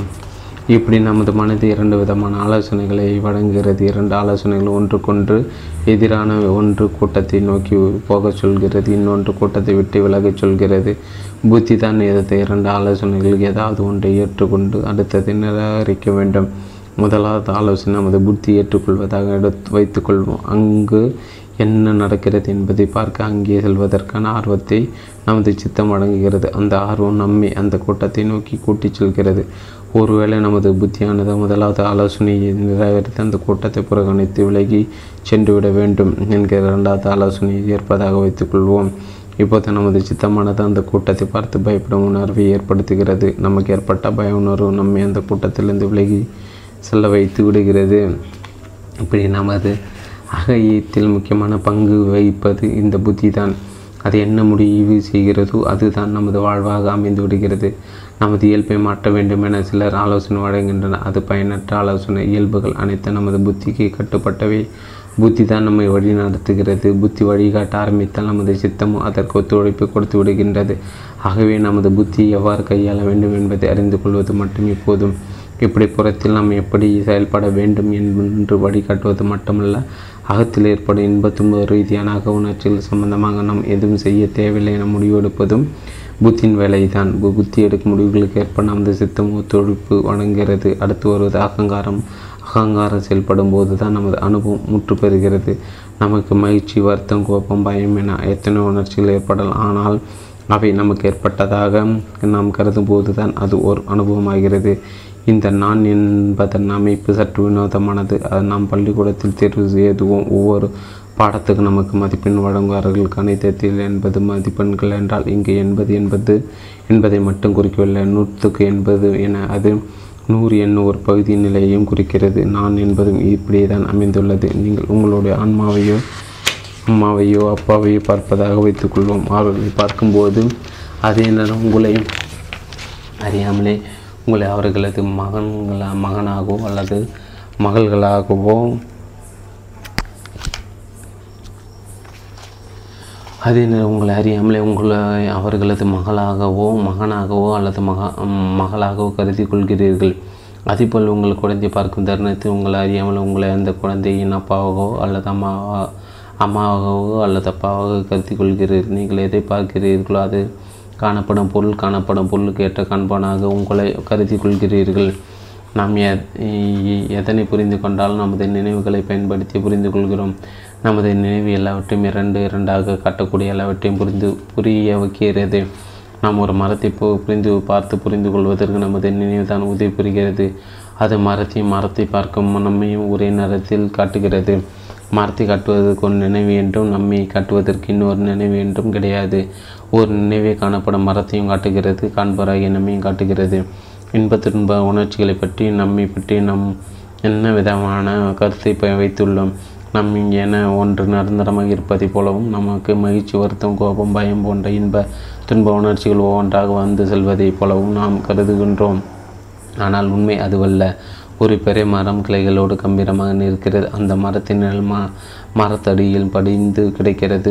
இங்கு நிழலுக்கு காரணம் மரணமோ அல்லது மரத்துக்கு காரணம் நிழலோ? மரம்தான் நிஜமானது. ஆனால் மரந்தான் நிஜமான மரத்தினால் தோன்றிய நிழல் பொய்யானது. ஆனால் நம்முடைய அனுபவத்தில் அனைத்துமே தலைகீழாக உள்ளது. கோபப்படுவன் கோபம் ஏற்படுகிறதா அல்லது கோபத்திலிருந்து கோபப்படுவன் ஏற்படுகிறானா? அனுபவித்திலிருந்து அனுபவம் ஏற்படுகிறதா அல்லது அனுபவத்திலிருந்து அனுபவிப்பன் ஏற்படுகிறானா? அனுபவம் தான் உண்மையானது. அனுபவத்திலிருந்து ஏற்படும் நிழலாகவே அனுபவிப்பன் ஏற்படுகிறான். தான் நான் என்னும் அகங்காரம் என்பது ஒரு நிழல் அம்சமே. ஆனால் உங்களையும் என்னையும் பிரித்து காட்டுவதற்காக நான் என்னும் இந்த அகங்காரம் தேவைப்படுகிறது. நான் வேறு, எனக்கு எதிராக வரும் வாகனம் வேறு என பிரித்து பார்த்தால் மட்டுமே அதிலிருந்து நம்மால் விலகி தப்பிக்க முடியும். ஆனால் இதை போல நான் வேறு, எனக்கு ஏற்படும் வருத்தம் வேறு என பிரித்து பார்ப்பது தான் ஆபத்தானது. அப்படி பிரித்து பார்ப்பதன் மூலம் நான் எனது வருத்தத்திலிருந்து விடுபட வேண்டும் என்ற போராட்டம் இருந்து விடுகிறது. நான் வேறு, எனது இன்ப துன்ப அனுபவங்கள் வேறல்ல என்று புரிந்து கொள்வதன் மூலமே நமது அக போராட்டங்கள் எல்லாம் முடிவடைகின்றன. அத்தியாயம் 15. விதியை வெல்ல முடியுமா? உங்கள் கையை மேஜை மீது பரப்பி வைத்திடுங்கள். அது மீது 70 கிலோ எடை பெற்றுள்ள ஒன்றை வைப்பதாக வைத்துக்கொள்வோம். உங்கள் கை என்ன ஆகும்? உங்கள் கை நசுங்கிவிடும். 70 கிலோ தாங்கும் சக்தி அதற்கு கிடையாது. ஆனால் அதே 70 கிலோ எடை உங்களுடைய சூட்கேஸை தூக்க வேண்டிய அவசியம் உங்களுக்கு ஏற்படுவதாக வைத்துக்கொள்வோம். அது சுலபமாக தூக்கக்கூடிய ஆற்றல் உங்கள் கைகளுக்கு வந்துவிடும். இப்படித்தான் நமது புத்தியும் உள்ளது. அது எவ்வாறு முடிவெடுக்கிறதோ அதை செயல்படுவதற்கான ஆற்றல் நமக்கு ஏற்பட்டு விடுகிறது. ரோட்டில் செல்லும் வாகனங்களை பார்த்திருப்போம். சில வாகனங்களை எலியை போன்று மிகச்சிறியதாக, சில வாகனங்கள் இமயமலை போன்று மிகப்பெரியதாக இருக்கும். அந்த வாகனம் எளியாக இருந்தாலும் சரி, மேமலையாக இருந்தாலும் சரி, அதனை வடிகாட்டி அடித்து செல்வது. அதனுடைய ஸ்டேரிங் மட்டுமே. வாகனம் பெரிதாயினும் சிறிதாயினும் ஸ்டேரிங்கை ஒரே அளவில் தான் இருக்கும். அதுக்கு குட்டி செல்லும் பாதையில் இமயமலையை கூட நாய்க்குட்டி போல சென்றுவிடும். நமது புத்தி முடிவெடுக்குமாயின் அதற்கு தேவையான ஒத்துழைப்புகள் சூழ்நிலைகள் அனைத்தும் ஏற்பட்டுவிடும். அக உணர்ச்சிகளை சீரமைக்க தேவையில்லை என்பதை அவையெல்லாம் தாமாக தம்மை சீரமைத்து கொள்ளும் என்பதையும் அது நமது புத்தி தீர்மானித்து கொள்ள வேண்டும். நமது முடிவு தான் நமது வாழ்க்கையாக அமைந்துள்ளது. நாம் என்ன முடிவெடுக்க வேண்டும்? அக உணர்ச்சிகளை சீரமைக்க தேவையில்லை என்பதையும் அவையெல்லாம் தாமாக தம்மை சீரமைத்து கொள்ளும் என்பதையும் நமது புத்தி தீர்மானித்து கொள்ள வேண்டும். அப்படி தீர்மானித்தோமானால் நமது மன இயக்கம் முழுமையும் அதற்கு ஒத்துழைக்க ஆரம்பித்துவிடும். நாம எதுவும் அங்கே செய்ய தேவையில்லை என்ற நிலையில் நமது மன இயக்கம் இயற்கையாக சுயமாக சுதந்திரமாக செயல்பட ஆரம்பித்துவிடும். ஆகவே நமது அக உணர்ச்சிகளை பொறுத்தவரையிலும் அங்கே அதற்கு எந்த வேலையும் கிடையாது என்பதை கண்டுபிடிப்பதோடு பூச்சியின் வேலை முடிவடைந்து விடுகிறது. ஆனால் புறச்செயல்களை பொறுத்தவரை நமது வீட்டிலும் அலுவலகத்திலும் சமுதாயத்தில் நமக்கு எத்தனையோ பணிகள் உள்ளன. ஒவ்வொரு நாளும் ஒவ்வொரு விதமான சூழ்நிலைகளில் நாம் சந்திக்க வேண்டிய நிலையில் உள்ளோம். நாம் எதிர்கொள்ளும் ஒவ்வொரு சூழ்நிலைக்கும் ஒவ்வொரு விதமான முடிவை எடுக்க வேண்டிய அவசியம் நமது புத்திக்கு அறிவிக்கொள்ளது. புறத்தை பொறுத்த அளவில் நாம் என்ன செய்ய வேண்டுமோ நம் புறத்தில் நமது பணிகள் அனைத்தையும் நேர்த்தியாக செய்ய நமது புத்தி அறிவை பயன்படுத்தி கொள்ள வேண்டும். நாம் செய்யும் செயலில் ஒரு ஒழுங்கு இருக்க வேண்டும். ஒழுங்குக்கு உட்பட்ட செயல்களை செய்வதே அறம் தர்மம் என்று சாஸ்திரங்கள் விவரிக்கின்றன. நாம் செய்யும் தற்செயல்கள் புண்ணியம் என்ற பெயரில் போற்றப்படுகின்றன. அதுபோல் நாம் செய்யும் தீய செயல்கள் யாவும் பாவம் என்ற பெயரில் தூற்றப்படுகின்றன. நாம் செய்யும் புண்ணியங்களும் பாவங்களும் நம்முடைய கர்ம வினைகளாக அமைகின்றன என்றும் சாஸ்திரங்கள் விவரிக்கின்றன. கர்ம என ஒன்று இருப்பது உண்மையாகவும் இருக்கலாம் அல்லது பொய்யாக கூட இருக்கலாம். நம்மால் நிரூபித்து காட்ட முடியாது. ஆனாலும் கர்மவினை கோட்பாடுகள் அனைத்தும் நற்செயலுக்கு அங்கீகாரம் கொடுத்து தீய செயல்களை புறக்கணிக்க சொல்வதால் அக்கோட்பாடுகளை நாம் ஏற்றுக்கொள்வதிலும் தவறில்லை. நமது கர்ம வினைகளை மூன்றாக பிரிக்கிறார்கள். சங்கீத கர்மா, பிராப்த கர்மா, அகாய கர்மா என பிரிக்கிறார். பல பிறவிகளில் செய்த பாவங்களும் புண்ணியங்களும் சங்கீத கர்மா என்ற பெயரில் சேர்ந்து கிடைக்கின்றன. அவற்றெல்லாம் நாம் அனுபவித்து ஆக வேண்டும். நமது வங்கி கணக்கில் நமது பெயரில் 30 கோடி ரூபாய் பணம் இருப்பதாக வைத்துக்கொள்வோம். இதுதான் நம்முடைய மொத்த கையிருப்பு, மொத்த சொத்து. அந்த 30 கோடி ரூபாய் பணத்தில் நாம் செலவு செய்வதற்கு 10 கோடி ரூபாய் மட்டும் இருப்பதாக வைத்துக்கொள்வோம். அது அப்படி நமது மொத்த கர்மாவான சஞ்சீத கர்மாவிலிருந்து இந்த பிறவிலிருந்து அனுபவித்திற்கு கொஞ்சம் கர்மாவை எடுத்து வருகிறோம். அதுதான் பிராப்த கர்மா என்று கூறப்படுகிறது. செலவுக்காக நாம் எடுத்து வந்த பல கோடி ரூபாய் பணத்தை நாம் அப்படி செலவு மட்டும் செய்துவிடாமல் அதில் 5 கோடி ரூபாய் ஒரு தொழிலில் முதலீடாக போடுகிறோம். அப்படி ஆரம்பித்த தொழிலிலிருந்து புதிதாக வருவாய் வருகிறது. அப்படி நாம் அனுபவிப்பதற்கு எடுத்து வந்த கர்மாவை அனுபவிப்பதோடு மட்டுமில்லாமல் புதிய செயல்களில் ஈடுபட்டு புதிய கர்ம வினைகளை உருவாக்கி விடுகிறோம். இப்படி புதிதாக நாம் உருவாக்கும் கர்மாவை அகாயமே கர்ம என்று கூறுகிறார்கள். இந்த புதிய கர்மாவும் நமது கணக்கில் தான் வரவு வைக்கப்பட்டு விடுகின்றது. எத்தனையோ பிறப்புகளில் எவ்வளவோ கர்மாக்களை நாம் சேர்த்து வைத்திருந்தாலும் இந்த பிறப்பில் நாம் எடுத்துக்கொண்டு வந்த கர்மா மட்டும்தான் இப்போது நம்மோட தொடர்பில் உள்ளது. இதுதான் நமது பிராப்த கர்மா. இதுதான் நம் இப்போதைய தலைவிதி. இதுவே எல்லாம் உண்மையான கேள்விக்கு தற்காலிகமாக விட்டுவிட்டு உண்மையாக கூட இருக்கலாம் என்ற தற்காலிகமான முடிவுடன் இந்த அத்தியாயத்தை தொடர்வோமாக.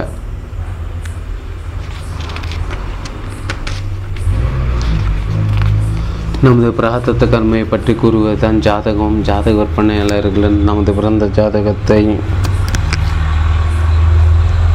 நமது பிராரப்த கர்மாவை பற்றி கூறுவதுதான் ஜாதகம். ஜாதக விற்பனையாளர்களிடம் நமது பிறந்த ஜாதகத்தை கொடுப்போமாய் நம்மை பற்றி எல்லா விவரங்களையும் கூறிவிடுவார்கள். இதுவரை இந்த பிறப்பில் நமக்கு என்னென்ன நடந்தது, இனிமேல் என்னென்ன நடக்குமோ என துல்லியமாக கூறிவிடுவார்கள். இந்த பிறப்பில் இதுவரை நடந்த முடிந்த பற்றி கூட நமக்கு கவலை இல்லை. இது நீ நடக்கப் போகும் எதிர்காலம் பற்றி தான் நமக்கு கவலை. எதிர்காலத்தை நமக்காக விதிக்கப்பட்ட நிகழ்வுகள் நிலவையாக இருக்கும் பட்சத்தை நமக்கு கவலை இல்லை. ஆனால் நாம் பலவிதமான மோசமான சம்பவங்களை சந்திக்க வேண்டும் என நமது கர்ம விதி அமைந்திருந்தால் நாம் என்ன செய்வது? அதை மாற்ற வேண்டாமா? மோசமான கர்மங்களிலிருந்து விடுபட வேண்டாமா? அதை விடுபடுவதற்கு நாம் என்ன செய்ய வேண்டும்? விதியை வெல்லும் மார்க்கம் என்ன? கர்மாக்களையும் விதியையும் நமக்கு சாதகமாக்கும் முயற்சியாகத்தான் கோயில்கள் வழிபாடுகள் பிரார்த்தனைகள் அதிகரித்து வருகின்றன. நமது பிரார்த்தனைக்கு இறங்கி இறைவன் நமது கர்மவினைகளிலிருந்து நம்மை விடுவிப்பாரா? நீங்கள் ஒரு நீதிமன்றத்தின் நீதிபதியாக இருப்பதாக வைத்துக்கொள்வோம். கொலை குற்றவாளியான என்னுடைய வாழ்க்கை விசாரித்து தீர்ப்பது வழங்கும் பொறுப்பில் நீங்கள் இருக்கிறீர்கள். கொலை குற்றாளர் நான் உங்களை புகழ்ந்து பாடுகிறேன். அந்த சொத்துக்கள் பெரும்பகுதி உங்களுக்கு கொடுத்து விடுவதாக கூறுகிறேன். என்னை விடுதலை செய்யுமாறு உங்களை பிரார்த்திக்கிறேன். எனக்கு என்னை திருப்பி வழங்குகிறீர்கள். உனது கோரிக்கையிட்டு உன்னை விடுதலை செய்கிறேன். நீயும் வாக்கு தவறாமல் உனது சொத்துக்களை எனக்கு எழுதி கொடுத்து விடு என்று கூறுவீர்களா? கர்மவினைகளிலிருந்து விடுவிக்க கோரி நாம் கோயில்களில் சென்று பிரார்த்தனை செய்வதற்கும் குற்றவாளி தன்னை விடுவிக்க கோரி நீதிபடியை பிரார்த்திப்பதற்கு வித்தியாசம் எதுவும் உண்டா? அப்படியான தெய்வங்கள் எவரும் நமக்கு உதவி செய்ய மாட்டார்களா? ஜாதக ஜோதிட ஈடுபாடு உள்ளவர்கள் ஒரு விவரத்தை கவனித்திருக்கலாம். நமது கடந்த காலத்தில் நமக்கு என்னவெல்லாம் ஏற்பட்டு இருந்தது என்பதை கூறி அருகிலிருந்து பார்த்ததை போல் துல்லியமாக கூறிவிடுவார்கள். ஆனால் நம்முடைய எதிர்காலத்தை பற்றி அவர்களுடைய வாக்கு கணக்கு பாதி கூட சரியாக இருப்பதில்லை. ஏன் இவ்வாறு உள்ளது? நடந்து முடிந்ததை சரியாக காட்டும் கணிதத்தில் நடக்கப் போவதை ஏன் சரியாக காட்ட முடிவதில்லை? அவர்களோட கணிதம் பொய்த்து போவதற்கான காரணம் என்ன? நம்முடைய பிரார்த்தனையின் காரணமாக இறைவன் நம்முடைய தலைவிதியை கர்மாயை மாற்றிவிட்டானா? அல்லது ஜாதகமும் அதன் கணக்குகள் பொய்யானவை தாமா?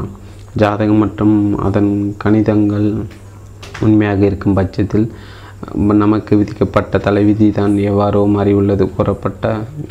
கூறப்பட்டபடி நடக்கவில்லை. இதற்கு என்ன காரணம்? நமக்கு ஜாதகப்படி நமது 30வது வயதில் நமக்கு பல கோடி ரூபாய் சொத்துக்கள் வர வேண்டும் என்றும் வருவாய் தரும் நல்ல தொழிலோ அல்லது புகழ் கொடுக்கும் நல்ல பதவியோ ஏற்படும் என்று கூறப்பட்டுள்ளதாக வைத்துக்கொள்வோம். இதை வேண்டாம் என்று கூறி யாராவது கோயிலுக்கு சென்று பிரார்த்தனைகளிலும் சிறப்பு பூஜையில் ஈடுபடுவார்களா? ஜாதகத்தில் உள்ளபடி நடக்கட்டும் என்று வேண்டுமானால் பிரார்த்தனை செய்வார்கள். ஆனால் ஜாதக கணக்கு பொய்த்து போய்விடுகிறது. விதிப்படி நமக்கு நடக்க வேண்டிய நல்லவை நடக்காமல் போய்விடுகிறது. இது ஏன் இப்படி நடந்து விடுகிறது? நல்லதான் நடக்கும் போதாக நமது ஜாதகம் தீர்க்க தரிசனம் வழங்கிய போதிலும் அது நடக்க வேண்டும் என்று நாம் பிரார்த்தனைகள் செய்த போதிலும் அது நடக்காமல் போய்விடுகிறது என்றால் நமக்கு விதிக்கப்பட்ட விதியும் பொய்யாக்கும் ஏதோ ஒரு சக்தி இங்கு செயல்பட்டுள்ளது. அப்படி நமது விதியை மாற்றியமைக்கும் அந்த சக்தி தான் இது. அதுதான் நாம் இப்போது செய்து வரும் ஆகாயமே கர்மா. இப்போது நாம் செய்யும் நற்செயல்களும் தீச்செயல்களும் நமது பிரார்த்த கர்மாவை மாற்றியமைக்கின்றன. இப்பிறவில் நாம் செய்யும் மோசமான செயல்கள் யாவும் நமது பாவ கர்மாவாக அமைந்து பிரார்த்தவத்தின் வாயிலாக நமக்கு கிடைக்க வேண்டிய நல்ல பலன்கள் எல்லாம் தடை செய்து விடுகின்றன. இப்பிறவில் நாம் செய்யும் ஆகாய கர்மா எப்படி நமது விதிப்படி அமைந்த நல்ல அம்சங்களை எல்லாம் தடை செய்கிறதோ அப்படி அதே ஆகாயம் கர்மா மூலம் நாம் செய்யும் நற்செயல்களால் நம்ம விதிப்படி நமக்கு வர வேண்டிய மோசமான பலன்களையும் தடுத்து நம்மை காப்பாற்றி விடுகின்றன. மனதலை நம்மை சீரமைக்க எந்த பொறுப்பும் இல்லை என்று கண்டுபிடித்த நாம் புற உலகை பொறுத்த வரையில் நாம் தர்ம நியாயங்களின்படி அரசியல்களில் ஈடுபட வேண்டும் என்பதையும் கண்டுபிடிக்க வேண்டும். அடுத்தவர்களோடு நாம் எந்த வகையான உறவை வைத்துக்கொள்ள வேண்டும் என்பதை சோதிப்பதுதான் அறம். அடுத்தவர்களுடன் நாம் எவ்வாறு நடந்து கொள்ள வேண்டும்? இயேசுநாதன் மிகச் சுருக்கமாக அதே நேரம் மிக தெளிவாகும் இதற்கு விளக்கம் கொடுத்துள்ளார். அடுத்தவர் உன்னிடம் எவ்வாறு நடந்து கொள்ள வேண்டும் என்று எதிர்பார்க்கிறாயோ அப்படியே நீயும் அவர்களிடம் நடந்து கொள். இந்த உண்மைதான் தர்மம் அறம் என்ற மிகப்பெரிய வார்த்தைகளை சாஸ்திரங்கள் விவரிக்கின்றன. வார்த்தைகள் நமக்கு முக்கியமில்லை, அவற்றின் பொருள் தான் முக்கியம். நல்லதை நினைத்து நல்லதை செய்திடுவோர் விதியை வென்றிடுவார். அதே 16 செய்வதற்கு எதுவுமில்லை மன இயக்கத்தின் பலவித பரிணாமங்களை பார்த்து வருகிறோம். இப்போது நாம் இந்த ஆய்வின் இறுதி அத்தியாயத்துக்கு வந்துவிட்டோம். எல்லாவற்றுக்கும் ஆதார நிலையை பிரம்மம் அல்லது ஆன்மா என்று சாஸ்திரங்கள் விவரிக்கின்றன. பிரம்மம் என்பது உயிருள்ள ஒரு ஆதார அம்சமே தவிர அது செயல்படும் அம்சமல்ல. பிரம்மத்தை அடுத்து வருவதுதான் ஈஸ்வரன் என்னும் செயல் அம்சம். பிரம்மம் என்பது முழு கடவுள். ஈஸ்வரன் என்பது செயல்படும் கடவுள். உலகத்தையும் உயிர்களையும் படைத்து காப்பது ஈஸ்வரன் என்னும் செயற்கடவுள். ஈஸ்வரன் பிரபஞ்ச மனம் என்று கூறப்படுகிறது. இந்த பிரபஞ்ச மனத்தின் ஒரு சிறிய துண்டாக துளியாக செயல்படுவதுதான் நம்முடைய மனது. இப்படி இறைவனின் ஒரு சிறிய பகுதியாக செயல்படும் நம் மனதின் கடைசி இலக்கு தான் முக்தி என்று கூறப்படுகிறது. அந்த இலக்கடைக்க நாம் மனது என்ன செய்ய வேண்டும்? அது எதுவும் செய்ய தேவையில்லை. மனதினுடைய இயற்கையான இயல்பு நிலை முக்தி நிலைதான். முக்தி என்பது உறைந்து கிடக்கும் ஒரு விதமான நிலை அல்ல. எந்த இடத்திலும் தேங்கி நிற்காத உயிருள்ள ஒரு ஆறுபோல் செயல்படுவதுதான் மனதினுடைய இயல்பு. அவ்வாறு செயல்படுவதுதான் முக்தி நிலை. இது எப்போதும் நம்மிடமே உள்ளது. அதற்கு நாம் இடைவேறு செய்யாதிருந்தால் போதும். நாம் அனைவரும் பிறக்கும் போது கள்ளங்கபடமற்ற தன்மையில் தான் முக்தி நிலை தான் இருந்தோம். குறைந்த தன்மை வேறு, முக்தி வேறு நிலை அல்ல. எதையும் பிடித்து வைக்காத மனநிலை தான் இந்த கபடமற்ற தன்மையாகும். இந்த கபடமற்ற நிலையில் இருப்பதுதான் முக்தி நிலை. அகத்தை பொறுத்தோட மனம் புத்தி சித்தம் அகங்காரம் என்ற எந்த பிரிவும் தேவையில்லை. அவை அனைத்து மொத்தமாக சேர்த்து மனம் என்றே கூறிவிடலாம். பொருள் செயல்களுக்குத்தான் நெறிமுறைகள் தேவைப்படுகின்றன. செய்ய வேண்டியது செய்யக்கூடாது என உள்ளது. ஆகவே அதற்கு வழிகாட்ட அறிவு புத்தி தேவைப்படுகிறது. நான் இப்படித்தான் செயல்பட வேண்டும் என்ற வரையறை எதுவும் அகத்துக்கே கிடையாது. ஆகவே அங்கு முழு சுதந்திரம் உள்ளது. நாம் எதை வேண்டுமானாலும் செய்து கொள்ளலாம். நாம் எதை செய்தாலும் அது தப்பானதல்ல. என்ன செய்தாலும் அது சரியானதே. அக்காலத்தில் ஒரு அரசனை எந்த சட்டத்தாலும் தண்டிக்க முடியாது, அரசனால் எந்த தவறும் செய்ய முடியாது என்பதற்கு ஒரு பழமொழி உண்டு. நமது அகநிலை என்பது அரசனை போன்றது, குழந்தையை போன்றது. அது அங்கு நம்மளை எந்த தவறையும் செய்ய முடியாது. மன சுதந்திரமாக செயல்படும் போது அது ஓர் உயிருள்ள ஆறாகவே உள்ளது. ஆறாக ஒரு நம் மனதில் எந்த அடுக்குகளாலும் தங்கியிருக்க முடியாது. நம் மனதின் ஒரு பகுதி அறிவாக புத்தியாக இருந்து செயல்படுமானால் அது நம் மன இயக்கத்தில் குற்றம் கண்டுபிடித்துவிடும். மன இயக்கத்தில் குற்றம் காண்பதுதான் தவறானது, முக்திக்கு விரோதமானது. நீங்கள் ஒரு பள்ளியில் ஆசிரியராக இருக்கிறீர்கள். உங்களிடம் 30 மாணவர்கள் படிக்கிறார்கள். வருட கடைசியில் அவர்களுக்கு தேர்வு வைக்கிறீர்கள். விடைத்தாள்களை திருத்தி 20 மாணவர்களுக்கு பாஸ் மார்க் கொடுக்கிறீர்கள். 100 மாணவர்கள் நீங்கள் பாஸ் மார்க்கு கொடுக்கவில்லை. தேர்வு பெற்ற மாணவர்கள் எங்கே போவார்கள்? அவர்கள் உங்கள் விட்டு அடுத்த வகுப்பிற்கு போய்விடுவார்கள். தேர்வு மதிப்பெண் வாங்காத மாணவர்கள் என்ன செய்வார்கள்? அடுத்த வகுப்பு செல்ல முடியாமல் அவர்கள் உங்கள் வகுப்பிலே தங்கிவிடுவார்கள். இப்படி நாம் நமது மன உணர்ச்சியில் குற்றம் கண்டுபிடிப்போமானால் அவை நம்முடனே தங்கிவிடும். அவை அனைத்திற்கு நாம் அனுமதி கொடுத்து விடுவோம். எனில் அவை அனைத்தும் சுதந்திரமாக நம்மை விட்டு ஓடி மறைந்துவிடும். குழந்தையாக இருக்கும்போது நம்மிடம் இருந்த அந்த கல்லாங்கவடமட்ட தன்மை சிறுக சிறுக நம்முடைய அறிவினால் நம் பாதிப்படைய ஆரம்பித்து விட்டது. இழந்து போன குழந்தை தன்மைக்கு மீண்டும் வருவது தான் முக்தி நிலை. அகத்தில் நம் அறிவுக்கு வேலை கிடையாது என்பதை புரிந்து கொள்வதை ஞானம் என போட்டுகின்றன. அறிவுக்கு புறத்தில் தான் வேலை. நம்முடைய உலக செயல்களில் எவ்வாறு ஈடுபட வேண்டும் என நம்மை வழி நடத்துவதுதான் அறிவின் வேலை. புற செயலுக்காக உருவானதான் அறிவு, நமது அறிவு புத்தி. அப்படி உருவான நம் அறிவு நம் மனதையே நிர்வாகம் செய்ய முயன்று நமது வாழ்வை போர்க்களமாக்கி விட்டிருக்கிறது. நாம் இழந்துவிட்ட குழந்தை தன்மை மீட்டெடுக்க வந்தது நம்ம தான் ஆன்மீகம் என்பது. ஆன்மீகத்தின் அடிப்படையில் ஓருடைய வாழ்க்கையும் 3 கட்டங்களாக பிரிக்கப்பட்டுள்ளது. ஆன்மீகத்தின் ஆரம்ப கட்ட அமைப்பு தான் இன்றைய வழிபாடு பக்தி யோக சாதனைகளாகும். நம்மை மீறி ஒரு சக்தி இருப்பதாக நம்புவதும் அதன் மீது பக்தி செலுத்துவதும் இங்கு தேவைப்படுகிறது. அல்லது பிரபஞ்ச மனமாக இருக்கும் வரை அம்சத்தின் சிறிய துகள்களாக இருக்க நம்முடைய மனத்தை யோக சாதனைகள் மூலம் சக்தி மிகுந்ததாக மாற்றுவதுதான் என்பது சிலருக்கு தேவைப்படுகிறது. இவை அனைத்து உண்மையானவை, பொய்யானவை அல்ல. இவை அனைத்து நமக்கு தேவைப்படுகின்றன. நமது புற செயல்களை நிர்வாகம் செய்வதற்காக உருவான நமது அறிவானது உலக பிரச்சனைகளுக்கு வாரப்படியில் சிக்கிக்கொண்டு நம்முடைய மனதையும் போராட்ட காலமாக மாற்றிவிடுகிறது. உலக பிரச்சனைகளிலிருந்து விடுபட்டு முக்தி அடைய வேண்டுமென்ற இலக்கு ஒன்று உருவாகிவிடுகிறது. உலக பிரச்சனையிலிருந்து நமது மனதின் பிடிப்புகளை எல்லாம் மீட்டெடுத்து விடும். மீண்டும் அதனுடைய சுயமான நிலையில் வைத்திடுவது அவசியமாகி விடுகிறது. நமது முக்தி நிலை உலக பிரச்சனைகளுக்கு இடையான பாலமாக செயல்படுவதுதான் ஆன்மீகமாகும். முதல் கட்டமான பக்தி மற்றும் ஆன்மீக பயிற்சி முயற்சிகளை முடித்துவிட்டு விரைவில் நம்ம ஆன்மீகத்தின் 2வது கட்டத்துக்கு வந்துவிட வேண்டும். நம்பிக்கையின் அடிப்படையில் பக்தி செய்வது முதல் கட்டம். பக்தியின் நோக்கம் சரணாகதி நிலைக்கு உயர்ந்து செல்வது ஆகும். அறிவுபூர்வமான சரணாகதி தான் இந்த 2வது கட்டம். சரணாகதி என்பது என்ன? சரணாகதி என்பது என்ன? நாம் எந்த பொறுப்புகளையும் எடுக்காத அனைத்து பொறுப்புகளையும் இறைவனிடம் ஒப்படைப்பது தான் சரணாகதியாகும். அப்படியானால் நாம் நமது அலுவலகத்துக்கு போகாமல் நமது வேலைகளெல்லாம் இறைவனிடம் ஒப்படைத்து விட வேண்டுமா?